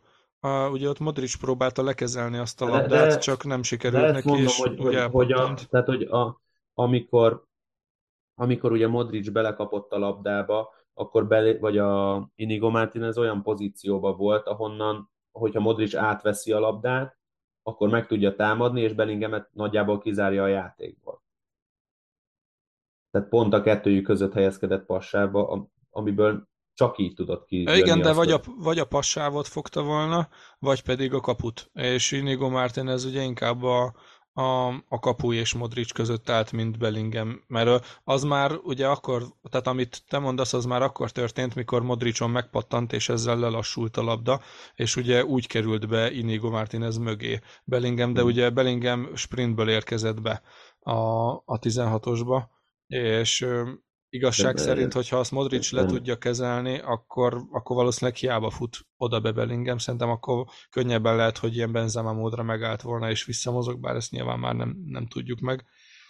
Csak azt akartam itt ezzel kapcsolatban itt mondani, hogy volt egy nagyon jó print screen erről a jelenetről a, a print screen, screenshot, na mindegy, a Twitteren, ahol ott mutatták, hogy a három Barcelona játékos próbálta meg Kárváhát közrefogni, és igazából egyikük se tudta eldönteni, hogy melyik mozduljon ki rá. Tehát nagyon Igen. szépen befogták, csak, csak aztán végül ez, nem... Ez, ez, ez, ez az, amit, fel, amit mondtam, hogy felvenni a beadót, tehát hogy minél gyorsabban igen, és, és ugye emiatt tudott Modric üresen maradni, mert amúgy létszámban meg lett volna a Barcelona hátul, csak Igen. egyszerre hárman mentek ki közrefogni Kárvált, így Modric üresen maradt. És ha ott Modric le tudja kezelni a labdát, akkor lehet, hogy még nagyobb helyzet alakult volna ki belőle, így ilyen szempontból hatalmas szerencsével, de, de így is Bellingham elé került a labda. Abszolút. Ebben amúgy, tehát hogy erről volt szó, Nyilván szerencse, de hát annak van szerencse, aki eljutja, eljutatja a 16-oson belülre a labdát. Hát Tehát, meg az, ne vegyük az, el. az nem... Ö, de hirtelen akartam mondani a szót, most nem fog direkt eszembe jutni. Na mindegy, tehát lényeg az, hogy ez nem alapvetés, hogy azért, mert Bellingham elé kerül a labda, egy méterre testegentől attól sikerülnie kell átrugni a lábai közt. Tehát, hogy ez a hát, Bellingham flow, ami most tart, az valamilyen szinten hihetetlen. Tehát a, volt a Atletico Madrid meccsen, mikor Griezmann helyzetbe került, és egy az egy, hát nem egy az egybe a kapussal kicsit kiszorított helyzetből, de simán belerúgta a kapusba, tehát ott jutott eszembe ez a helyzet, hogy ez Bellingham is simán belerúghatta volna, sőt, sokkal nagyobb esélye volt belerúgni testégembe ezt a labdát, mint nem, és de ez olyan szinten benne van most Bellingham ebben a szériában, hogy szinte biztos voltam benne, mikor ott elé pattant a labda, hogy be fogja rúgni, pedig tényleg nem, nem alapvetés. Abszolút, hát jó flóba van, nyilván ez nekünk most nem jön ki jól, de hát ez van. Mm, igazából itt a, a Valverdinek írtam még össze egy-két dolgát, tehát hogy a 8 darab progresszív passz legtöbb volt a mérkőzésen, 6 darab passz a támadó harmadban szintén a legtöbb volt a mérkőzésen, 62 labdaérintése volt az egész pályán, amiből szépen elosztogatta 12 a védőzónában, 29 a középső zónában és 22 a támadó zónában. Ha lehet mondani, hogy ő az egész pályát bejátszotta, és mm, egy, egy, egy ilyen meg nem énekelt mágus a Reálnak, hihetetlen teljesítmény nyújtott szerintem ezen a mérkőzésen, és én nekem nagyon ő régóta kedvencem, de, de most is abszolút igazolta, hogy kiemelkedő játékos. Még annyit szeretnék itt kiemelni itt a Mark Stats Twitter oldalán a szokásos passzhálót akartam egy picit behozni, hogy a, a Reálnak a passzhálója megint olyan volt, amilyen azt hiszem két meccsel ezelőtt, hogy megvolt a csapatnak a jobb és a bal oldala is rendesen szervezve, tehát volt passzjáték úgymond a játékosok között, nem volt Carvajal, vagy azon az oldalon, hogy emlékszem, a, az előző meccs, amikor talán Rodrigo volt az, aki teljes mértékben kiszorult. Valamennyire ő most is egyedül maradt, és szinte csak Valverdével volt kapcsolata, de de sokkal jobban meg volt szervezve a csapat jobboldali támadójátéka, és ugye például a második gól azonnan is jött, és ilyenkor, e, ilyenkor ez nagyon-nagyon kell, mert ugye Vinicius most például árnyéka volt csak önmagának, és hogyha a, ha abból él a csapat, hogy Vinicius-tól félnek a védők, ergo ráállítják a legjobb játékosaikat, ugye, hogy ez most meg is történt, hogy Araujo fogta egész meccsen, így Viniciusnak elég a jelenléte is. De alapesetben ez kevés lehet, pláne akkor, mikor ennyire, mint a, nem jut eszembe melyik meccs volt, azt hiszem a Sevilla elleni meccsen volt ez, hogy, hogy nagyon egyoldalas volt a Real, és nem adták meg azt, amit, amit korábban, hogy ugye ott Modric bement Carvajal mögé, és így Carvajal tudott szabadon felsprintelni, illetve Valverdével összejátszani. Most Chouameni adta meg ezt a, a, a meccs nagy részében,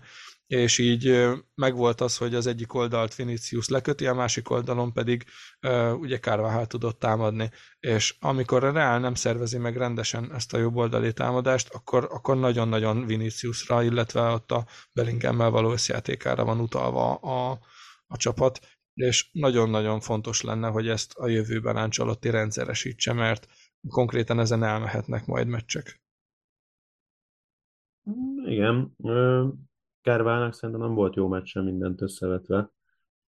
Ez a mostani. Viszont szerintem abba a, Várverde Kárvál párosba amúgy én többet látok előrefele még ennél, mint ami most van. Tehát, hogy ott ők ketten szerintem jobban elosztatnak, és most így megnézve a, a, a meccsnek a térképét, hogy általánosságban hol helyezkedtek el a játékosok, Ugye Kárvál magasabban volt, mint Valverde, és én ezt a meccsen nem így érzékeltem. Úgyhogy ez most így érdekes nekem, hogy főleg, hogy most nézem meg, de teljesen el van tolva. Most érdemes megnézni, amúgy szófaszkoron van egy nagyon jó mm, lehetőség, hogy így a átlagos pozíciójukat a játékosoknak megnézzük, és hogy teljesen el van tolva bal oldalra egy kicsit a, a Real Madrid.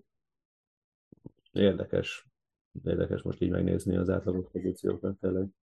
Meccs utáni nyilatkozatokból valamit kiemelnél Real részről? Ú, nem, nem olvastam most a nyilatkozatokat, ugye a meccset is csak ismétlésbe tudtam megnézni. Ennek az okait már most nem részletezném, mert agybajt kapok, hogy sikerül mindennek egyszerre összejönnie, de lényeg az, hogy nem tudtam élőben nézni a meccset, úgyhogy a hajnali 11 órakor, vagy mikor kezdődő ismétlést néztem, aztán már nem volt kedvem nyilatkozatot olvasni. Annyit olvastam, hogy Csavi azt írta, hogy győzelmet érdemelt volna, vagy azt mondta, hogy győzelmet érdemelt volna a csapat. Igen. Mondom, én, én abból kiindulva, hogyha így az egészet összegezem, Barca összességében szerintem jobban játszott. A Real Madrid abban a 20 percben vagy 25 percben, amikor ténylegesen dominált, akkor sokkal jobban rá tudta kényszeríteni az akaratát a Barszára, mint a Barszán abba a 65 percben, amikor ők dominálták a meccset. Úgyhogy ebből a szempontból nem értek egyet Csevival, abból a szempontból viszont igen, hogy hogyha itt azok a képességek vannak a pályán, amit ténylegesen ki tud vinni a pályára a két csapat, akkor ezt a mérkőzést egészen biztosan a Barcelona nyerte volna meg. Mm, viszont több okból is. Egyrészt fáradtság, másrészt uh, sérülések okán jelenleg ez nem adott, és így fog szenvedni mindig a Barca, amikor uh, ilyen játékosok hiányoznak, és ekkora terheltség mellett fociznak az a 13-14 játékos, aki rendelkezésre Viszont én Gündogannak a nyilatkozatát emelném ki. Tényleg, tényleg azt olvastam. Ugye mm, erősen kritizálta játékos társakat, és nagyon sokat beszélgetünk amúgy, mivel én gyerekekkel dolgozom, nagyon sokat beszélgetünk erről a győztes mentalitásról, hogy ennek hol a helye, hol nincs a helye, és hogy ezt tényleg meg kell tanulni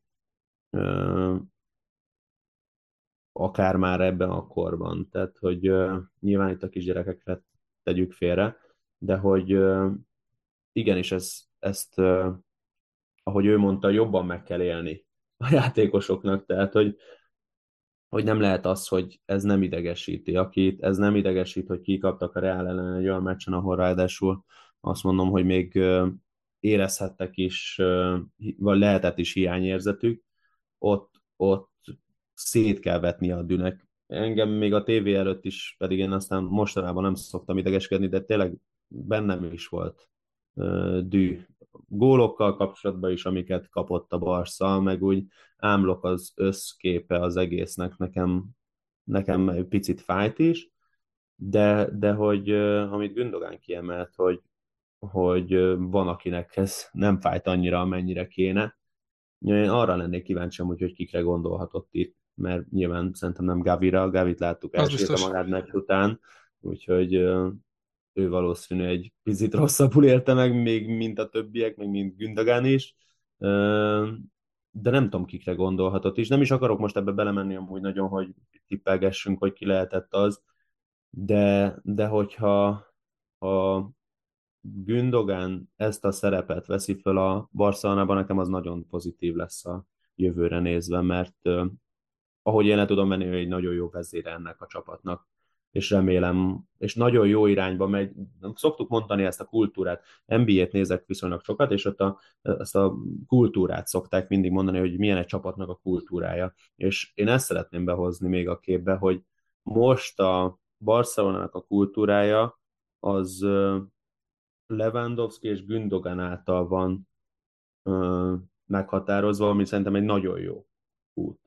Tehát, hogy azért mind a kettőről elmondhatjuk, hogy, hogy szeret dolgozni, mindent szeret kirakni a pályára, mind a kettő amúgy egy gondolkodó és értelmes lény, bármit is jelentsen ez, azért ismerünk olyanokat, akik a labdarúgó közegben nem így vannak beállítva, és hogy szerintem ez egy, ez egy jó jövőképe lehet a fiataloknak, hogyha ezek mellett a játékosok mellett tanulhatnak, mert azért bármennyire is ez a Barcelona még csak kialakulóban van, ezt azért tegyük hozzá, tehát hogy értem, hogy jelenleg van Lewandowski, meg Gündogan, akik miatt nyernie kell ennek a Barcelonának, meg ők azért jöttek ide, hogy nyerjenek, és így valamennyire winnow módba kell lenni ennek a csapatnak, de azt ne felejtsük el, hogy itt vannak olyan tehetségek, akik hosszú tíz évig, 5-10 évig itt meghatározhatják a, a Barcelonának a jövőjét, és ők azért még abban a korban vannak, hogy igenis benne van, hogy ők rosszabb teljesítményt fognak nyújtani egyszer-egyszer, ingadozni fog a teljesítményük, de, de hogyha ők tőlük tudnak csak ellesni mentalitással kapcsolatos, meg, meg életfelfogással kapcsolatos kérdéseket, akkor ez egy nagyon üdvözítő dolog lesz szerintem.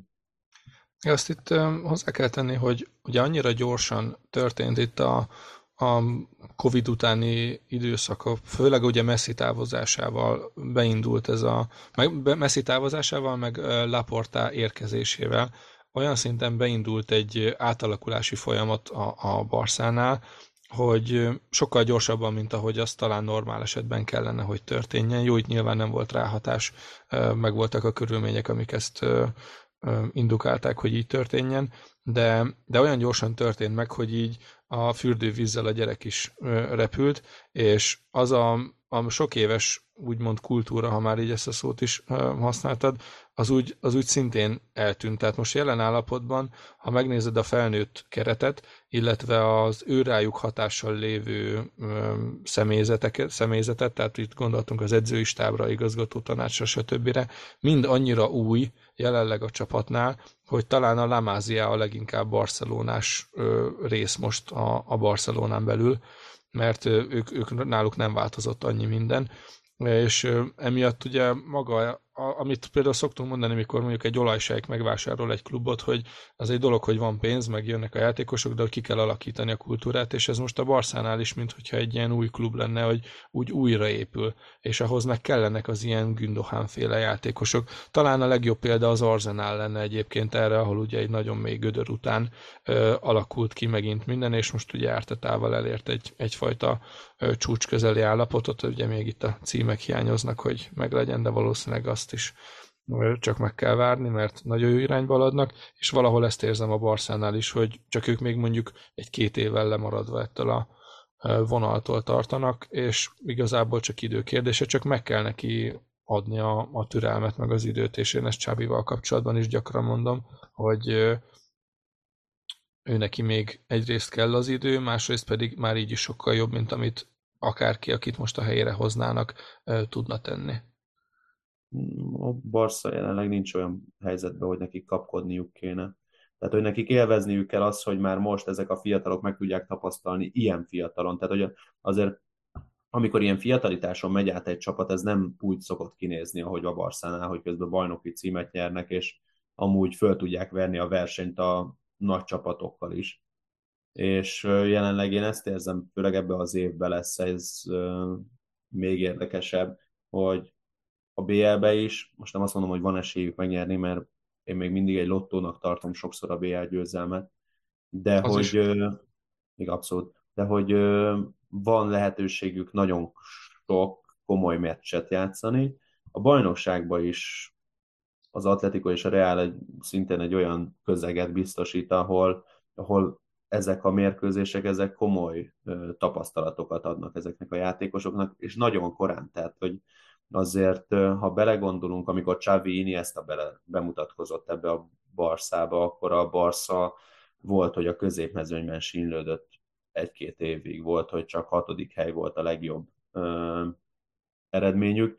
Ehhez képest Pedri, Gavi úgy tud bemutatkozni, hogy folyamatosan BL-be vannak, folyamatosan ott vannak az első háromban, és nagyobb visszaesésük nincs, és olyan játékosokkal játszanak együtt, akik világklasszisok. És én azért mondtam, hogy ezt most csak jól kell menedzselni az elkövetkezendő években, hogy ne legyen az, hogy elveszítenek valakit ezekből a tehetséges fiatalokból, úgy kell szervezni a keretet, hogy, hogy ez fenntartható legyen, és elég játékpercet kapjanak. Ebből a szempontból néha jók a sérülések is sajnos, aztán, aztán meglátjuk, hogy hogyan tovább. Közben itt megint egy kis kitekintés, 2023 aranylabda győztese Lionel Messi, és a női aranylabdát pedig Aitana kapta, úgyhogy az a kettő név, akit jósoltam, ők meg is kapták az aranylabdát. Hát ez várható volt, már napokkal ezelőtt jöttek a hírvigók róla, úgyhogy... Igen, igen, igen.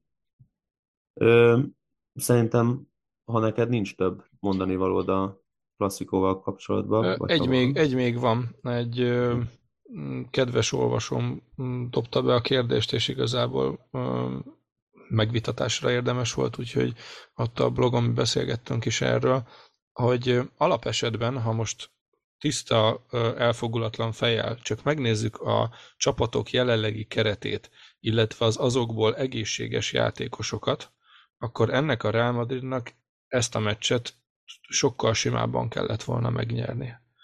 És itt arról ment a diskurzus, hogy vajon ez fordított esetben hogy nézett volna ki, és ezt most csak azért akarom kicsit kibeszélni, mert ugye megvan a, a szurkolókban ez a, a meccs utáni első napos túlreagálás, hogy na, nyertünk, mennyivel sokkal jobbak vagyunk, meg stb. És az igazság az, hogy ez nem feltétlen kecsegtető a rára nézve. Most sikerült nyerni, és ez, ez örömteli dolog, de az, amit maga, ami, amit maga a meccs mutatott taktikailag, illetve hát most a hozzáállást még talán nem, nem vitatnám, de főként itt az edző személyét illetően az már viszont szerintem aggasztó egy kicsit. Tehát annyival nagyobb a minőség ebben a, a reálban, jelen állapotban, a, mondom itt az egészséges játékosokra értem, hogy, hogy simán kellett volna legalább egy ha nem is azt mondom, hogy két-három góllal, de játékban sokkal simábban kellett volna nyerni. Szerintem ezt a mérkőzést, nem tudom, te mit gondolsz erről? Szerintem a Reálnak alapvetően rossz matchup, hogyha ezt bele, tehát hogy nem, nem ideális a Barcelonának az összetétele ebbe a formába a Reálnak. Tehát hogyha, illetve nem használja ki a, a Reál azt, amivel ők mondjuk előnyt tudnának kovácsolni. Itt most Sokkal inkább ez szerintem. Hosszelúra gondolok igazából, bár azt is megértem, hogy megint kerettervezésre megyek vissza, hogy nem tudsz kihagyni játékosokat, akiket ki kéne. Tehát, hogyha Hosszelút berakod, Rodrigót kiszeded. Papíron, nem? Igen, persze. Mondjuk attól függ, hogy felállás ebbe, tehát eleve az a kérdés, hogy ez a 4-4-2-es gyémánta a legjobb felállás a Real Madrid számára. Hát ennyi, közé, ennyi belső középpályással szerintem igen. De épp ez az, hogy én például ettől függetlenül nem vagyok ebben teljes mértékben biztos.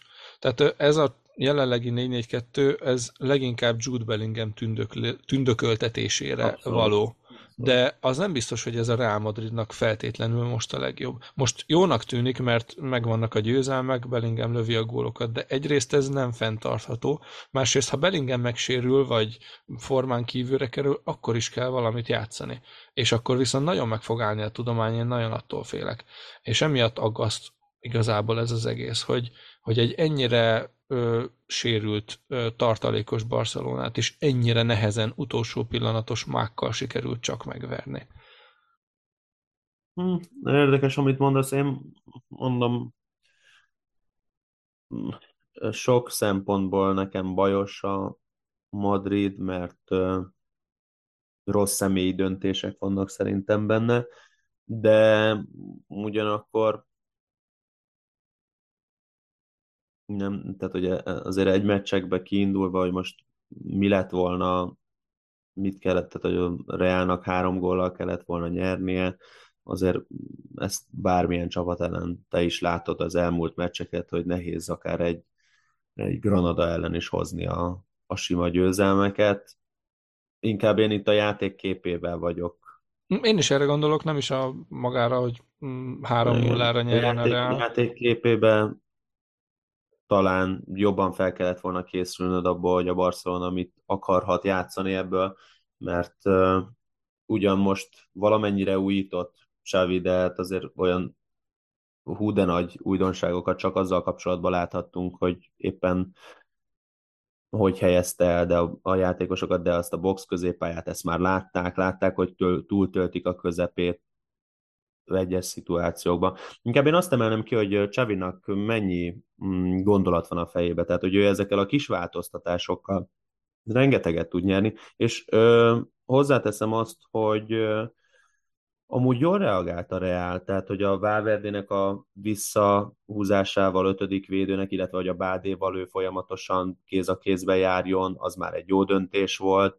Utána Kamavingának a behozatala és az ő szerepköre, tehát most így megnéztem az ő hőtérképét is, szinte az egész tehát hogyha a pályát elfelezzük hosszába, akkor az egész baloldalát bejátszotta nagyjából, mm, ami, ami megint csak egy ilyen jó húzásnak minősült, de igen, tehát hogy Csávinak láthatóan a modernkori fociból több van meg, és nagyobb repertoárból dolgozik, aztán kíváncsi leszek, hogyha mindenki egészséges, akkor hogy tudja ezt kamatoztatni. Ezt csak azért is hoztam így fel, majd ennek esetleg valamikor szentelhetnénk egy adást így a pozíciós játék relacionista játék összevetésben, így a Real Barca párosra ráhúzva ezt, mert itt ebbe a beszélgetésbe csináltunk egy kis ilyen vissza a előző szezonba elmélkedést, hogy ha megnézed a tavaszi, szez, a tavaszi szezont, volt egy szuperkupa mérkőzés, ahol a Barca nyert. az egy, az egy viszonylag normál meccs volt, kb. mint az őszi, csak fordítva. Előfordul, kikaptál, benne van. Viszont volt utána egy, utána már jöttek folyamatosan a sérülések a Barszánál, és jött egy kupamérkőzés, amin tényleg agyon volt tizedelve a, a Barca kerete, és sikerült kikapni, mert Csávi képes volt ugye feladni a szokásos barcelonai filozófiát, és egy ilyen Atletico Madrid felállással ugye konkrétan bolondot csinálta a Reálból. Nagyon jól támadott a Reál egész meccsen, csak nem ért el vele semmit, és ugye egy kontrával, ha jól emlékszem, ott Kessi élőt gólt. Aztán a következő meccsen a bajnokin sikerült ugyanezt lemásolni, csak ott kettő egyre nyert a Barca, és a negyedik meccsre jött ki az, ami a különbség, most nem azt mondom, hogy a 4-0 az a valós különbség volt a két csapat közt, mert az meg nyilván a ló másik oldala, csak az, hogy ugyanaz, amit most mondok, hogy ennyi sérült el, akkor el kellett volna tudni a négyből legalább kétszer vagy háromszor, de inkább háromszor verni a Barszát, és a Reálnak csak negyedjére sikerült. Tehát Ancelottinak kellett három vereség ahhoz, hogy rájöjjön, hogy hogy tud egy agyon ö, sérült Barcelonát megverni. Mert Xavi folyamatosan tudott olyan, olyan ö, dolgokat behozni, úgy reagálni a rájátékára, hogy azzal, azzal megint megvert Ancelottit, és ez erre mondom, hogy, hogy ez probléma. Hogy hogy folyamatosan, és ez például ugyanez megmutatkozott a City ellen is, hogy Ancelotti nem képes már reagálni taktikailag. Ha a játékosok nem húzzák ki a szarból, mint ahogy a 22-es City elleni elődöntő visszavágón volt, akkor olyan lesz, mint a tavalyi City elleni elődöntő visszavágó. Igen, egyetértek amúgy. Nem mondom, ez hosszú történet, úgyhogy erről majd talán máskor beszélgetünk. Abszolút, abszolút. Viszont ha ehhez a mérkőzéshez nincs több, akkor menjünk át az Atletico Madrid Alaves mérkőzésre. Hmm, ha jól tudom, te megtekintetted ezt a találkozót. Meg, de bár ne tettem volna. A, hú, nagyon bántóan sima meccs volt egyébként. A, az Atleti konkrétan lefocizta egész meccsen az Alavest. Olyan szinten súlytalanok voltak, hogy hát de nem, nem tudom egyébként, hogy mi volt a terv. Tehát ez a teleszart búváruha felállást tolta az Alaves egész meccsen és igazából ez a kettő egy, egy, egy mocsokcsaló, egy eredmény. Most nem azért, mert az Atletinek több gólt kellett volna lőni, hanem az Alávesnek nem kellett volna egyet se. A két csapat együtt nem hozott összesen kettes XG-t. Az azért elég sokat elmond arról, hogy mennyi minőségi helyzet volt a meccsen, és az Alaves ugye az utolsó percekben, mikor az Atleti már rég az öltözőben járt fejben, akkor szerzett egy gólt, azon kívül igazából nem csináltak egész meccsen semmi érdemlegeset, úgyhogy nem, nem nagyon volt élvezhető. Én amit, amit nyilván csak összefoglalóból, egyrészt a Pongi által már beharangozott Rikelme szállította az első gólt, hihetetlen egyéni villanása volt. Ami, ami nekem feltűnő volt nagyon így az összefoglalóból tekintve, hogy azért az az atleti ezeket az egyoldalas, nem is kontrákat, hanem inkább, ö, hogy mondjam, egy ilyen ö, egytempójú támadásvezetéseket hihetetlen jól tudja végigcsinálni. Tehát állandóan eltolják az egyik oldalra, és ott végig viszik a támadást, onnan beadással, vagy kapu elérkezéssel befejezik. Hétről hétre rengeteg ilyen helyzetet alakítanak ki, és úgy, hogy igazából bárki, Rikemének néztem még ugye a, a hőtérképét, és ő is ugye mm, Lino helyén játszott, és a 16-oson belül volt egy ilyen vörös foltja. Tehát, hogy, hogy ő nem elég, hogy végigfutotta, végig szántotta ott a, a bal szélét, hanem konkrétan minden egyes beadásra ő érkezett is, ami egy hihetetlen fegyvere lehet ennek a Madrid, Atletico Madridnak, és ebből láthatóan nagyon sok ö, helyzetet is tudnak kialakítani. Most jó, oké, hogy nem a, a legnagyobb XG-jű helyzeteket, de azért majdnem kettős XG-t összepakoltak ezen a meccsen. Morata megint betalált. Na, e, e, e, erről beszélgessünk már, mert legutóbb azt hiszem az előző adásban neked Moratáról sikerült azt mondanod, hogy kiderül, hogy ő egy jó játékos, vagy ő egy kezdőszintű játékos. Hát Most már annyit ezt... mondtam, hogy focistának néz ki mostanában. Igen, ez, ez, ez, ez így már, ez az állítás, ez kicsit imisebb volt.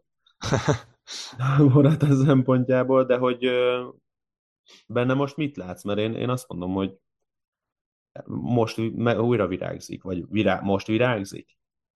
Szerintem most hozza azt, amit egyébként nem is azt mondom, hogy amit tud, hát egy, egy kicsit jobb talán, mint amilyen, de, de ezt hozhatta volna több évben is, ezt a szintet. Tehát annyira azért nincs elszállva a saját szintjétől, hogy azt mondjam, hogy most nagyon-nagyon túl teljesít. Egy kicsit túl teljesít, de azt, azt maximálisan megérdemelten teszi, szóval mm, én Morátát egyébként elsősorban emberi okok miatt nem szeretem, ma nem a játékos oldala miatt egyébként.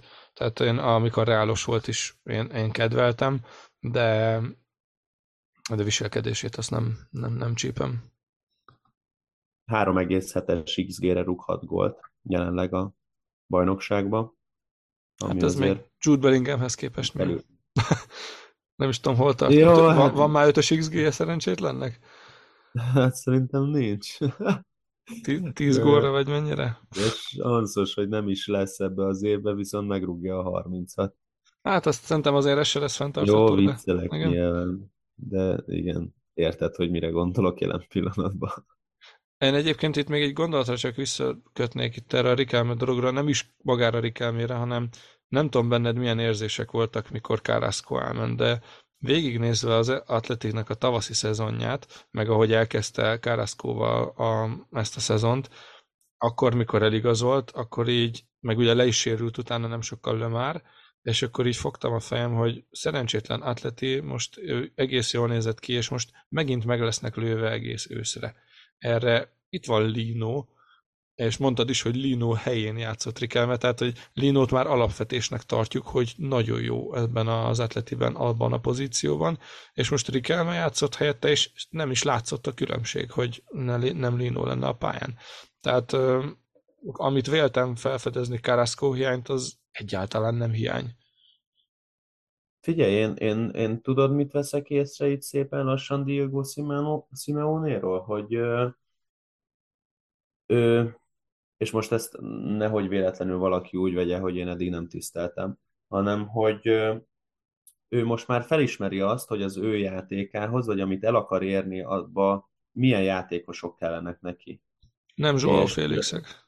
És, és egyrésztről nem Joao Félixek, kettő az, hogy már, hogyha mert Rikelme nem feltétlen, tehát hogy a, ha neki az eddigi ténykedését nézzük, ő nem feltétlen ezen a poszton az ideális játékos. Viszont megvannak azok a képességei, amiket ezen a poszton tudsz kamatoztatni. És ezt kezdi el jobban felismerni, hogy sokkal jobban lehet a képességeket használni, és kihasználni a képességeit egy-egy játékosnak, hogyha megpróbálod egy picit módosítani a, a körülött lévő játékosoknak a szerepét. És én ezt látom most benne, hogy ő nagyon szépen megtanulta használni ezeknek a játékosoknak a képességét, és nyilván ebben most már benne van az is, hogy minden, amihez hozzányúl, az hirtelen aranyá változik, de hogy, hogy láthatóan ez az atleti most van tervük mindenre, és, és be is jönnek ezek a tervek nekik. Még egy valakit egyébként kiemelnék, nem is feltétlen emiatt a meccs miatt, itt is nagyon jó volt, de már úgy több egyére vettem észre magamat, hogy mikor atleti meccset nézek, akkor azt nézem, hogy ez a Nahuel Molina milyen marha jó lenne a Reálban, hogyha majd Kárvahál helyén játszana, e, mikor visszavonul, és így sajnos aztán leesik mindig, hogy Atletico Madrid játékos, és a büdös életben nem lesz a, a Reálban, úgyhogy úgy, úgy dühít, hogy a francba ez a srác marha jó. Igen, igen, igen. De mondom, tehát, hogy szerintem nagyon jól felismeri például ezeket a szélső védőket, vagy most a szélső területben játszó játékosoknak, hogy milyen erősségekkel kell rendelkeznie, és erre a játékukat meg rá tudja húzni, hogy, hogy igazából ott nem akar feltétlen létszámfölényeket kialakítani, hanem inkább ezeket az egy az egyeket és onnan kis játékokat, ezeket erőltetni, nagyon jól néznek ki tényleg. Tehát, hogy Nyilván ehhez kell az is, hogy ezek a játékosok ne legyenek széthajszolva, és arra láthatóan próbál figyelni, most is egyből belecserélt, amikor már sima volt a meccs. Tehát, hogy arra is próbálnak nagyon odafigyelni, hogy azért ne legyen az az állapot, mint mondjuk egy Barszánál, hogy véresre hajtják a játékosaikat, de, de tényleg jól néz ki ez az Atletico, minden héten elmondom, most már is egyre kellemetlenebbül esik. Igen, pláne ugye a tipped alapján, amit ugye a szezon végére jósoltál nekik. Jó, hát ez még azért valljuk meg, hogy bármikor összedőlhet az egész kártyavár. Persze, persze, de nem úgy néz ki. De nem úgy néz ki. Nem, nem, nem. A, ebben, a, ebben a fordulóban volt még két érdekes mérkőzés. Azt mondhatom, hogy a, a klasszikon kívül a, a két úgymond rangadónak tekinthető mérkőzés. Mind a kettőben hajrában szerezett góllal egyenlített a, az egyik csapat. Na, a első sorban a Rayo Sociedadot szeretném kiemelni, ami a XG alapján engem félrevezet, vagy, vagy nem is félrevezetett, hanem hogy becsapós volt. Én a, összefoglaló alapján, illetve a mérkőzésbe is belenézem, nem néztem teljesen végig, de én, én azt éreztem, hogy a Rájónak ennél sokkal minőségibb helyzetei voltak. És amúgy, hogyha megnézem így a kapura lövéseket a mérkőzésen, akkor az jön ki, hogy nagyjából egál, egál meccs volt, de én még ennél is erőteljesebben éreztem, hogy a Rájó az kifejezetten jobban játszott, és nagyobb helyzeteket alakított ki, mint a, a Sociedad. Ehhez képest az XG-k azt mutatják, hogy a, a Sociedad 2-es XG-t hozott össze, a Rayo 1-es egy XG-t rakott össze a mérkőzésen, ami, ami nekem fura. PPDA-ban volt érdekes, amúgy a Rayo nagyon magasan támadott le, és hiszem 10-es PPDA-t hozott össze az egész mérkőzésen, ami azért nagyon durva számnak tekinthető. Illetve mm, játékost azt hiszem nem is akarok most úgy különösebben kiemelni, bár a olyan Zabal az kicsit-kicsit verte azért. Hát jó, vert egy büntetőt, na hát mely büntető? Nem, nem is a gólokra gondolok. Lá, lá, láttad a büntetőt? Nem, nem, én nem, nem a, itt a statokat néztem, csak Zabán négy kulcspasszal zárta a meccset. Jó, hát ez igen, vegyük ki a képletből, hanem, hogy tudott összehozni egy olyan büntetőt a, a kedves bíró kollega, és még én meg is tehát megadható abszolút, csak megint ez a kész szabály. Tehát, hogy a teste mellett volt, nem teljesen a testéhez zárva, egy beadásnál a vonal, vonaltól egy fél lépéssel belül állt a 16-os oldal, vagy a 16-osnak az oldal vonalánál. És ott a kezét találta el a labda. Egyből gondolkodás nélkül befújta a büntetőt, amit még én értek is, csak tényleg ez a kész szabály nekem most már egyre kellemetlenebb. Hát nem csak neked egyébként, majd uh-huh. akartam utalni rá, hogy majd valamikor beszélhetnénk Szaniszló Csabinak a, nem tudom látta, de a futball, forradalmasító 12 pontját. Majd lehet, ja, hogy ez külön adást szentelhetnénk neki valamikor. Jó, jó. Nagyon érdekes vagyok. téma. Az egyik, uh, a kész szabály, azt emlékszem, nem volt pont így benne, de szóban került, hogy, hogy mennyire követhetetlen. Abszolút, abszolút. És uh, ami, ami, ami nekem így felírtam magamnak, hogy beállt ez a bebe gyerek a 85. percben. De várjál már, ez az a bebe, akit még a No Ferguson vitt oda a Manchesterhez full vakon, vagy 8 millióért? Ez az a ezt, srác? Ezt, akartam, ezt akartam így összekötni. Tehát, hogy, hogy zseniális, hogy ő Manchester City, vagy ő Manchester City, Manchester United-ba igazolta le a Victoriából, utána Besiktás, Rio Ave, Pacos Ferreira, Benfica, Cordoba, és most a Rayo. És azt passzolgatják rendesen. Hát az, az teljeske kölcsönadások tömkelege, de nem is ez a érdekes, hanem magára talált. Az elmúlt három meccsén, ugye ő a zöldfoki köztársaság válogatottjában rúgdossa a labdát. Hmm. Algéria ellen betalált, nyilván Algéria 5 1 megnyerte a mérkőzést, de betalált, a Las Palmas ellen az előző fordulóban győztes büntetőt vágott be a kapuba, most pedig a 90 pluszba sikerült egyenlítenie és pontot menteni a Real Sociedad elején. Ugye az a Rayo tudta elvinni a pontot, ami idegenbe igazán veszélyes, otthon pedig azért botladoznak rendszerint.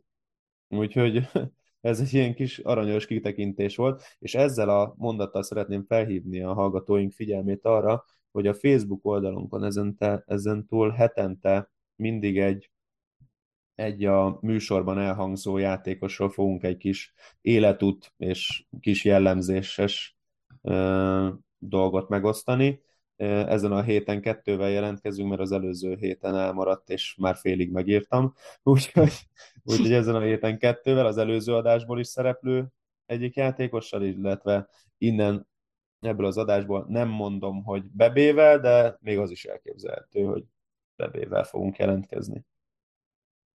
És akkor van még egy meccs, ami szintén a 90 pluszodik percbe dőlt el, ott is X lett a vége, Atletic Bilbao Valencia.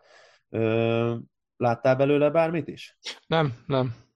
Nagyon, nagyon, nagyon érdekes megint, hogy ez a, a Bilbao nekem egy hihetetlen szerelmem, és megint azt mondom, hogy még jól is játszanak, és sikerül egy olyan meccset kihozni belőle, én nem, nem tudom, nem néztem még utána, de ennek, ennek akartam utána nézni, hogy a Iñaki Williams az milyen százalékba használja ki a, a helyzeteit, mert én úgy érzem, hmm. hogy bődületesen alárugja az XG-jét. Igen, nem jó, nem jó, azt tudom. Mert, mert most is hát olyan, lehet, hogy igazából ez csak két helyzet volt, de kettő olyan helyzetet hagyott ki, aminél tényleg így fogtam a fejem, és vertem a falba, én szeretnék egy, lehet, hogy egy hónap múlva erről a Bilbaoról csinálni egy külön adást, ahol tudunk úgy beszélni, hogy ott vannak a harmadik helyen, és jön a tippem, hogy az atletikot leszorítják a harmadik helyről. Ehhez képest le tudnak x a Valenciával, és értem, a Valencia kifejezetten jól játszott ezen a mérkőzésen, és innen is meg lehet említeni több játékost is, de hát amúgy egy, ebbe a szezonban 3,85-re rúg 4 volt, tehát hogy idén nem rúgja alul a, az XG-jét, de, de mondom, szerintem ez hosszú távon hmm, tavalyi év is 10, 10 per hétre rugott 10 úgyhogy visszavontam berugdossa a helyzeteit, csak rossz meccset fogtam ki. Nem, de ő azért hajlamos alul, alul rugni egyébként. Most nem, nem emlékszem, de meccsen is hallottam többször kommentátortól is, hogy nem, jó, nem jók a mutatói összességében. Igen, és um, ugye a meccsnek a forgatókönyvéhez hozzá tartozik, hogy az első félidőben vezetés szerzett ugye uh, Oscar Demarcos révén a, a Bilbao, de mondom, itt, itt a helyzetek alapján nekik már bőven lehetett volna kettővel is akár vezetniük, és utána vissza tudott jönni a meccsbe Hugo Duro hathatós közbenjárásával a, a Valencia. Gyorsan meg is fordították, 62-68, és uh, itt, itt Hugo Durot szeretném kiemelni, hogy, hogy azért ő is egy mm, nagyon impozáns játékosnak tűnik most már hétről hétre. Mm, szép is így már annyira nem tetszik Nem, viccelek. De, de hogy tényleg Valencia úgy néz ki, hogy kezd felállni a elmúlt évek teljes nihiljéből, és ez üdvözítő számomra, mert én, én jó Valencián szocializálódtam, és Fú, még a UEFA kupa győztes. Mik voltak ott? Na, de ez, ez, ez is megint csak egy pluszadás lenne és hosszabbítás 90 plusz 7, Alex Berenger, orzasztó. Tehát, hogy ott már, ott már tényleg így, így mondtam, hogy most már ne, és 97-ben szétszakadt a ház, és X. Na mindegy, ebből is menjünk tovább. Ö, ha jól tudom, te vagy egy rovattal? Így van, a, azt a statisztikai rovatot ö, folytatjuk. Ugye a múlt héten az XG differenciáról beszéltünk, illetve ugye te tippelted meg a alsó és felső hármast. A mai statisztikai mutatónk az a PSXG rövidítés, ugye ez a Post-Shot XG.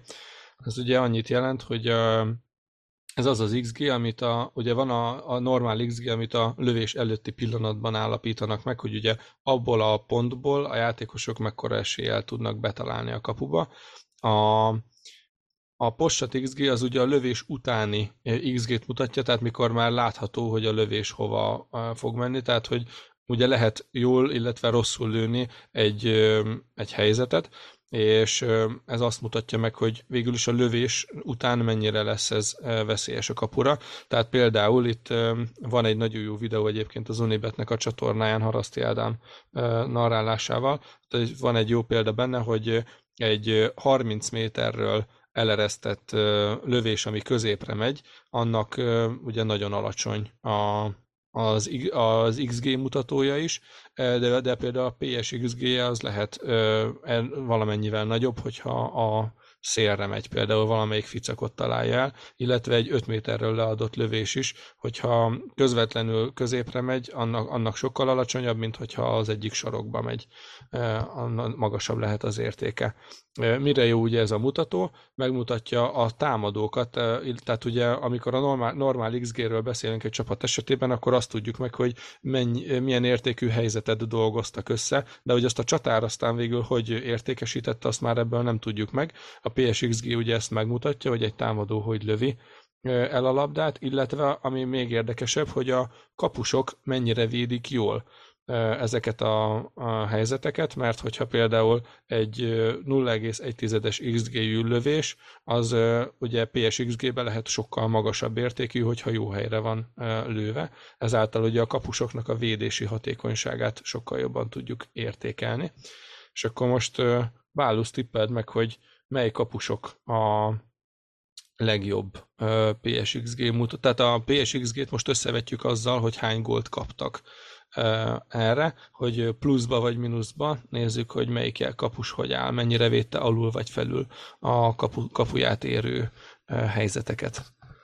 Kiket tippelsz? Azt kéne, meg, azt kéne megtippelnem, hogy ki a legjobb kapus. Hát a védési, védési szempontból igen, ugye itt a kapust már most nem csak mint kapuvédőt emlegetjük, ugye lehet itt az összjátékban való részvétel, akkor mennyire mozdul, jól mozdul ki a beadásokra, azt is oda vehetnénk. Itt most csak a maga a védési hatékonyságról beszélünk.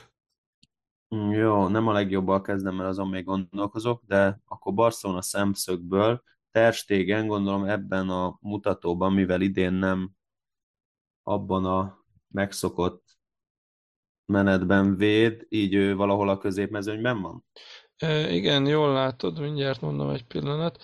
Testégen jelenleg a 20 e, Azt úgy kell nézni, hogy 30 kapus volt eddig pályán a, a ligában, Aha. és Testégen a 20 Akkor az nem a középmezőny, ha jól Hát értem. nem, nem, nem igazán. Igen. Testégennek a jelenleg a PSXG mutatója mínusz 0,8-as, tehát ő jelenleg több gólt kapott, mint amennyit a lövések minősége indukált volna. Igen, kíváncsi vagyok amúgy, a, azt a lövést is vissza lehet keresni, ami most az El volt? Hát ugye itt ez a ingyenes FBLF-es autostatisztikai adatbázis, úgyhogy ebből ezt nem tudom meg. De Kíváncsi lennék. Fizetősben biztos meg lehetne nézni. Szóval a legjobbak. Mm, Gondolom Kepa amúgy ott van az elején, most, hogy, um, hogy tőled mondjak, de valahogy nem, nem, talán nem a teljesen a élmezőnyhöz tartozik, csak ott közel hozzájuk. Igen, a Kepa a hatodik. Nagyon jó. Kepa hatodik plusz kettes, tehát kettővel felülvédi a, a mutatóit. A legjobb háromból az elsőt azt, azt szerintem könnyen ki lehet, hát könnyen, könnyebben ki lehet találni. A hátsó hármas az, az már kicsit, hát nem, igazából az is adja magát valamennyire. A, annyit segítek, itt a harmadik helyen Jeremias Ledesma van, őről már ugye volt szó a, a Cadiz kapusáról van szó, ugye róla már beszéltünk a, a ha jól emlékszem, az Atleti elleni meccsen, hogy ő, ő volt ott is a csapat a, a legjobbja. Akkor mondom, hogy szerintem első helyen a spanyol válogatott kapusa van jelen pillanatban. Így van, Unai Simon vezeti a listát, Nagyon plusz, plusz 3,4-jel, tehát nagyon jó eredményt hoz. Illetve a, mondjam a másodikat? Uh, nem még hadd gondolkozzak. Ledez már amúgy még, még tippeltem volna is, csak közben ah, a mikrofonom magát. De nem, de nem, nem, nem feltétlen mondtam volna itt első között, úgyhogy lehet, hogy ez sokáig tartott volna. De a negyediket mm. is megtippelheted akkor, hogy kárpótoljalak? Hát nem tudom. Rajkovics gondolom nincs benne semmibe. Rajkovics a 11 plusz 1,4-jel. No, az meglepő nekem. De még így is ugye ő is túlvédi a az XG, tehát ő is a jobbak közé van sorolva egyelőre. Most azon gondolkozom, hogy melyik az a csapat, ami viszonylag kevés gólt kap, pedig papíron többet kéne XG alapján. Real Sociedad, Remiro? Uh, Remiro az ötödik. Közel, közel, de, de, majd, de még, még nem. Ő is már plusz 2,1-es. Cadiz már volt. Igen. Nem olyan egyszerű, nem olyan egyszerű. Az ember általában nem gondolkozik ezeken annyit, de, de nagyon érdekes ilyen szempontból, hogy nem, egy, nem, egyik, nem tudom, megadtam magam. A Álvaro Valles a Las Palmas kapusa, plusz 2,9-el. Jelenleg. És még néztem is a Las Palmas mostanában, hogy Ja, erre gondol. Hát nem, nem gondoltam volna rá soha. Illetve a negyedik a Mamardashvili, a Valencia kapusa, plusz 2,2-vel. Nézzük a hátsó hármast. Kit gondolsz a legrosszabbnak? Egyértelműen Almeria és Granada, tehát... Jó az észrevétel. Most megfogtál viszont a nevekkel hirtelen. Uh, jó, hát nem is feltétlenül, én sem tudom fejből mindegyik kapusnak a nevét. A Almeriát, illetve a Granadát említetted, ők az utolsó két helyet birtokolják, illetve az Almeriának van még az Almeriától összesen három kapus szerepel egyébként a listában, az az érdekes. A 29. helyen Fernando van, mínusz 2,1-jel, a 26. szintén Almeria kapus Luis Maxi Miano, mínusz 1,6-tal, illetve van még egy Almeria kapust itt láttam valahol, de most de itt, itt van Diego Marino, plusz 0,1-jel van, tehát ő már így kicsit pluszos, de még így is a gyengébbek közé sorolandó, és van egy számomra kicsit meglepetés név, aki a hátulról a harmadik, tehát a 28 A, a csapat... Vigónak a kapusa Vicente nem, Gaita? Nem, ő a 24 Na. A csapat adja magát, de a kapus számomra meglepetés. A csapat adja magát? Igen, a, a, az is meglepetés, de a szezonban mutatott eredmények alapján sajnos... Ja, igen. tehát valaki, aki alul teljesít. Így van. És főleg még, még azt mondhatni, hogy a számaihoz képest is alul teljesít. Hát meg a tavalyi önmagához képest. Hát, hogyha tavalyi önmaga, akkor Sevilla? Így van, teli találat, Márkó Dimitrovics, a Sevilla kapusa mínusz 2,1-el áll, ami, ami azért idén egyelőre meglepő. Jó, de várjál, mert a Sevillában nem ő védte Nem ő véd, de a, azokon a meccseken, amikor védett ezt azért, akkor is össze tudta hozni. Lehet, hogy akkor őt nem fogják többet betenni. Hát csak ez meglepő, mert egyébként Dimitrovics marha jó volt az előző szezonban. Hmm. Jó, de hát ott, ott, ott most Nyland véd folyamatosan. Meg ugye Bono volt, csak ugye ő megtávozott. Igen, igen, igen. Következő forduló.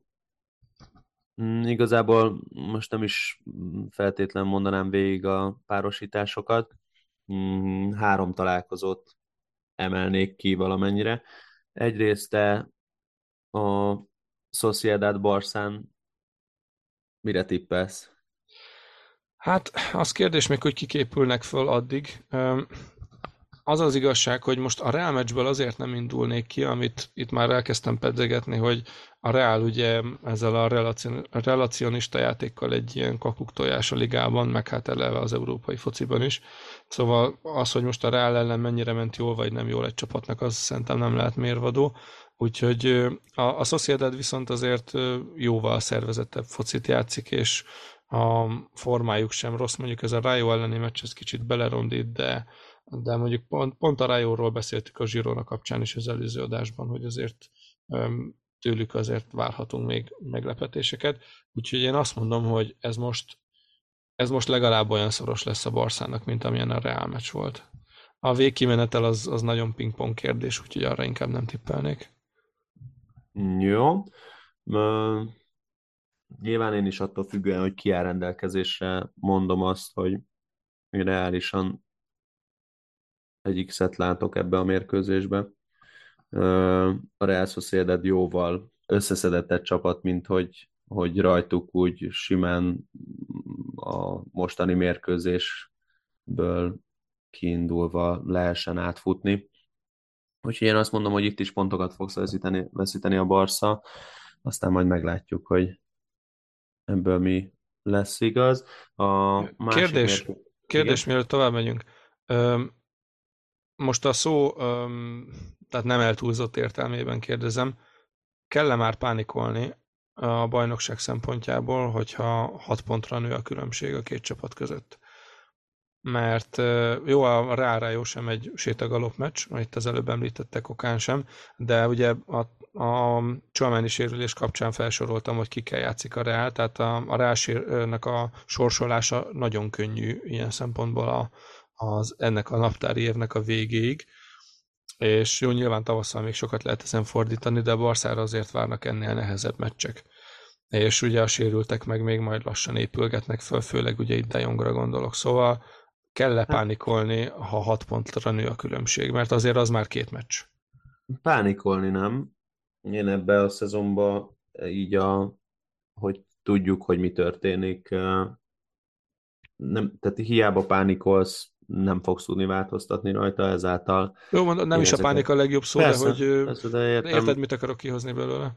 Ö, én azt mondom, hogy a bajnokság szempontjából, hogyha hogyha hat ponton belül leszünk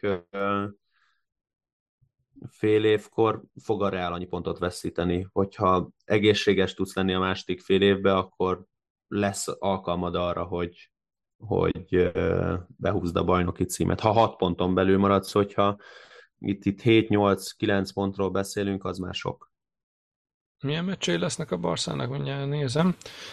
Hogy a Reálit felsoroltuk, ott relatíve ez a Rayo meccs talán ami kicsit forró, illetve majd lesz egy Betis elleni idegenbeli meccs, de a Rayo most ráadásul otthon van. A Barszának van egy Sociedad ellen most ugye idegenben, aztán Alaves, szintén egy rájó, és az ráadásul a Barszának idegenben van. Aztán Atletico Madrid hazai pálya, Girona hazai pálya, e, Valencia idegenben, Almeria otthon, Las Palmas idegenben, e, ja, és sőt, nem bocsánat, a Las Palmas az már január. Tehát e, ha most azért megnézzük, a Valencia is egyszerűnek tűnik, de, de mondjuk az a Ránál is lesz, de a Ránál otthon lesz a Valencia, a Barszának pedig idegenben, azért az sem lesz egy ilyen teljes mértékben százszázalékosan győztes meccs. A Girona meg az Atletico Madrid otthon lesz ugyan, de mindkettő elég kemény dió, a Rayo idegenben szintén kemény dió, meg most a Sociedad idegenben pláne. Tehát azért mondom, hogy ha most megvan a hat pont különbség, akkor itt december végéig ez akár tízre is fölkúszhat. Mondom, tehát jelen pillanatban kongathatjuk a vészharangokat. Sajnos ez jelenleg a vezetőségen és mindenen kívül eső okok miatt nem realitás azon beszélgetni, hogy ebből, tehát hogyha most kérdezed meg, hogyha így haladunk tovább, szerintem nem lesz bajnoki cím. Hmm, nem realitás az, hogy ez a keret ennyi sérültel tudjon folyamatosan menni. Nyilván, hogyha visszajönnek a sérültek, de hát ők is mennyi kihagyás után milyen állapotban, az egy nagyon nagy kérdés. Meglátjuk, most van egy hét szünet, mármint, hogy csak hétvégén játszik újra a Barcelona, tehát ez is már egy, egy jó pont. Utána ugye jön Shakhtar, utána Alaves, utána megint egy hét szünet. Tehát, hogy most egy picit lelassult talán a, a, a meccsek sora, úgyhogy én azt mondom, hogy, hogy itt, hogyha rendezni tudják a sorokat, azért valamilyen csoda folytán a Sociedadot behúzza a Barcelona, utána az Alaves Rayo meccsen azt mondom, hogy ott mind a kettőt mm, be fogja húzni, hogyha a Sociedadet megverték, és utána egy kicsit azért már meg lehet nyugodni. Ráadásul, Kb. ez meg... a Sociedad meccs, ez tényleg ilyen, ahogy most ez mondtad, fontos, ilyen ez sors... egy vízválasztó lehet. Igen, igen. igen.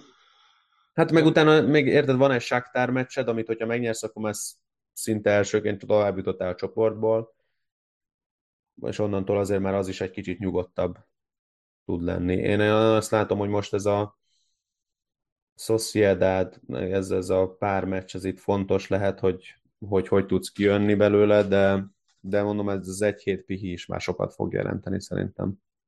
Nem, Főleg a... a kreatív, kreatív játékosoknak. De hogy ne álljunk meg ennél még megint egy órára. A Reál játszik a Rájóval, méghozzá otthon, amit tudunk, hogy a Rájónak az igazi otthona, hogyha idegenbe kell játszani, a harmadikak a tabellán. Már azt hittem a Bernabeura célzó. nem, nem, nem, hát harmadikak a tabellán még mindig idegenben, tehát hogy azért az nem egy sétagalop a Rájó ellen játszani hazai pályán, de gondolom arra tippesz, hogy sima hazai. Hát azért simát nem.